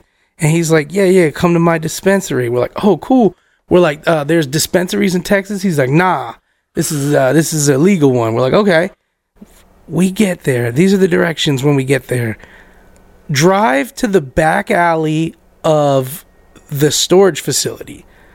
Pull up next to the big white van, and I'll come out Sketch City. when the dude comes out, cross-eyed as fuck. Mike, how cross-eyed was he? Awkwardly, cro- you couldn't even look at him in the face. I face. think of him like that, that, that fucking, uh, what's his name? Yosemite Sam holding two pistols, like on the back of a truck. Yeah, yes. That's where his eyes were going. His eyes were covering the room. We get in there. He's de- he, he's like real happy because he's like, oh yeah, you know this this homie that hooked us up, man. You know she spoke real highly of you, and he's like trying to impress us. Me and Courtney, sometimes me and Courtney forget, man. We get like kind of arrogant. We don't mean to be. We come to this place. He takes us to the back room. He's like, check it out. I got you an eighth of this. I got you an eighth of this. I got you an eighth of this. I got you a pen, and I got you these edibles. Meanwhile, I'm in, I'm in the rental car, like kind of like looking back and forth, seeing Oh, in a get run sketch-ass up on back At alley. a back at the very end of the dead end of the back alley. next to the rape van. yes. So he hooks us up with this whole pack, and I'm like, all right, man, what do I owe you? He's like, nah, nah, man. You know, you know, your homegirl told us to hook you up, so I'm gonna hook you up. And me and Courtney, not realizing at that moment, what should you do, guys? You Shout out to Oklahoma that yeah, didn't come yeah, see yeah, us. it didn't come to Flakelahoma. Uh, instead of him being like, uh, you know, he gave us all this bud. And instead of us being like, oh man, it's so nice of you. Thank you so much. He obviously wanted to talk to us. He goes, nah, I'm gonna hook it up. Courtney grabs the bag. She goes, thanks, and just turns around and walks away. And I'm like, bye. And as we're walking away, he's trying to talk to us. He's like, yeah, you know, man, you know, you, well, I definitely want to come out sometime. And we're like, yeah, it's a pretty cool place. He's like, yeah, maybe I'll come kick it at Sauce Castle sometime. I'm like, yeah, you know, just be a member. You know, like we fucking boom. So we get this bud from. This is our bud for the trip. Fast forward now. Fast forward to us leaving radio's studio. Got more bud than you expected for the mm-hmm. trip, Yeah, and we and you got a lot left over by the time we were at the airport because we got there so soon that I started immediately bitching about the monkeys and the waterfall that we Yeah. could have been enjoying because. You know, you Yeah. play, you were you did it smart. I'd rather be there early, but we I were thought there it was going to take longer. Which were, I thought it was going to take a lot longer because it's airport. How long- how long it, it took, it- we it took us How 45 early were listen we? this. It took us 45 minutes to get to the airport and 15 minutes to get through everything. You know, I thought it was going to take us an hour. So we're about two and a half hours early. Yeah, we're almost- two and a, we were like three hours early. and a half hours early. That was a lot of monkey waterfall time that we that we could have been enjoying. So we had so much weed we had to throw away what was left over the weed, but we had this edible. And me, Ra- me, Rowdy, Courtney, we smoked, man. I smoke. If you you know I smoke, guys. If you've been a members part, you know I smoke. You know Courtney smokes. We split this edible. We don't read anything about this edible. We don't read anything in it. We split it three ways. We get through the airport security. We go down. And the edible starts kicking in with me. And I see gate 20. So I sit down with us. and me being the irresponsible motherfucker, just walking, following Miguel's lead. So we sit, check it out. We sit at gate 20. And then in the next 30 minutes, this edible kicks in harder than any edible I have ever eaten in my life. And it gets to the point where me and Mike were looking for like a country, he's looking for like a Mexican country artist for this A&R. And I'm so tuned in high. I'm like sending Mike, boom, this is this guy. He's blah, blah, blah, blah, blah. This is this, this is, this is his backstory. This is it. Cause I'm in that point where I'm high and zoned in. But then, guys, about 45 minutes after that, the edible kicks in again, even harder.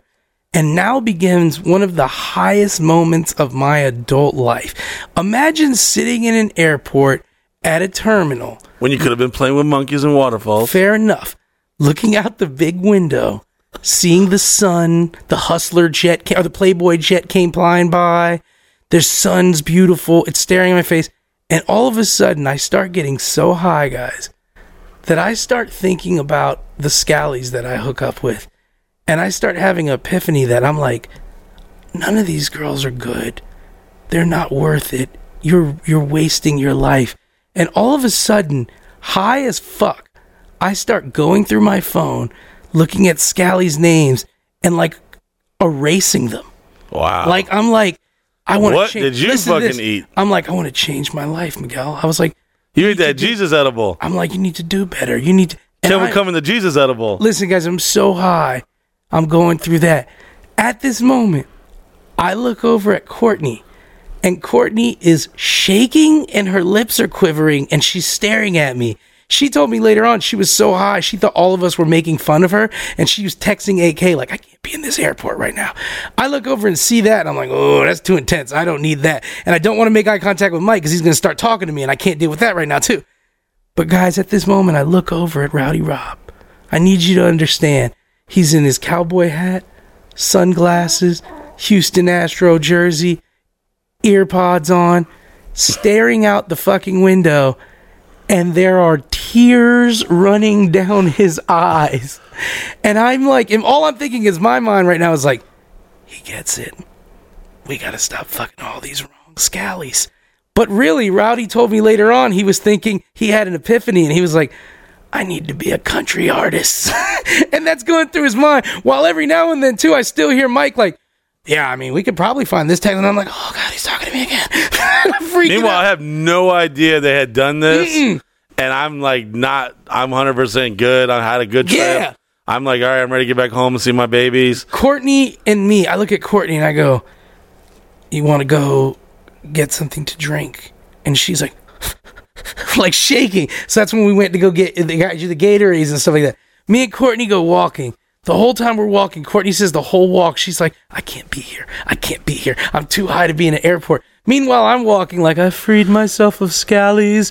I have no earthly tether. Oh we walk God. right into a candy shop. And Mike, what do I do? I start filling bags up with fudge.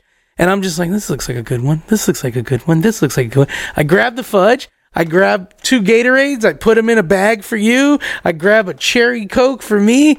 And I just walk out of that fucking store without even paying. You still got it. Yeah, and I just was like, "I'm Courtney. In the end, what is money worth?" Oh High Oh as fuck. So we sit down and I'm drinking my soda and I've, I've, I've released myself of my earthly tether. Rowdy's tears have dried. Courtney's scared a little less. She's like leaning on Mike. And it's about 30 minutes before our flight's supposed to leave. And I'm like, that's curious. Nobody's No, boarding. more like 15. no, it's 30 minutes. I know the time. I know the time. Bro. Oh, sorry. Yeah, me, 30 minutes because I'm like, me edibles. yeah, because I'm like, this is uh yeah, imagine time stopped for me. So I'm like, I look at the ticket and I'm like, we should be boarding the plane now. When you, when you're this high, you don't look at things like, huh, we should be boarding the plane. You're like, we should be boarding the plane now. And I'm like, that's curious. And then I get up and I go to the flight attendant and I'm like, hey, ma'am, all calm because I just realized we're in the wrong area. I'm like, is this the wrong area? And she's like, yes. And I'm like, where do we need to be? She points out the window across the runway all the way to the other side of the airport. We're supposed to be at D20. I was so high, I just sat down at the first 20 I saw. And I, this is how it was. All calm. Mike And I, at this time, I have no idea what the fuck's going on. no idea. I come up to everybody. I'm just p- packing my bags all quietly, throwing them on me, and I'm like, "We have to leave. We're at the wrong terminal, and our flight's about to board." And everybody who was high got up all soft and quickly. And Mike's like, "What do you mean?" And I'm like, "Mike, we're at the wrong terminal. We've got to go." Mike's not freaking out. He's like, "What the fuck?" Everybody who's high is like, "Michael, we're at the wrong terminal."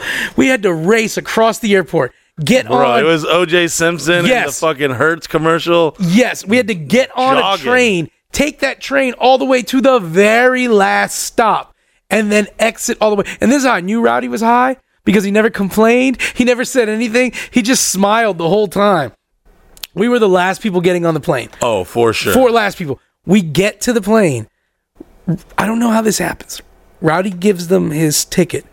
They scan his. I give them my phone. They scan mine.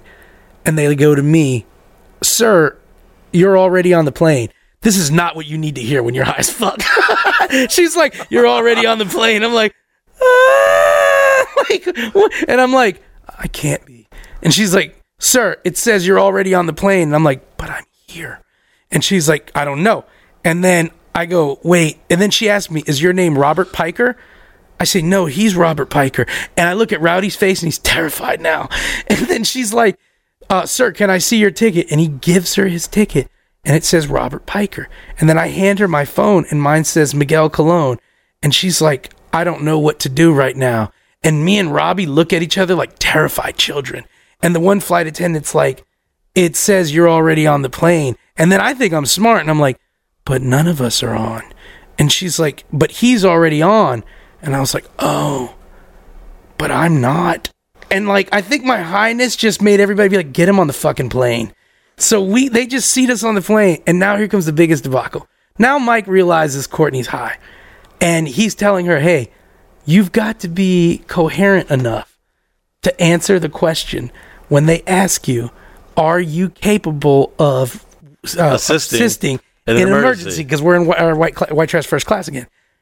And me, Courtney, and Rob are so high, we are all rehearsing our answer. Yes. And Courtney doesn't think she could do it. like she's like, yes, yeah. Rob's like, yes, yes, yes, yes.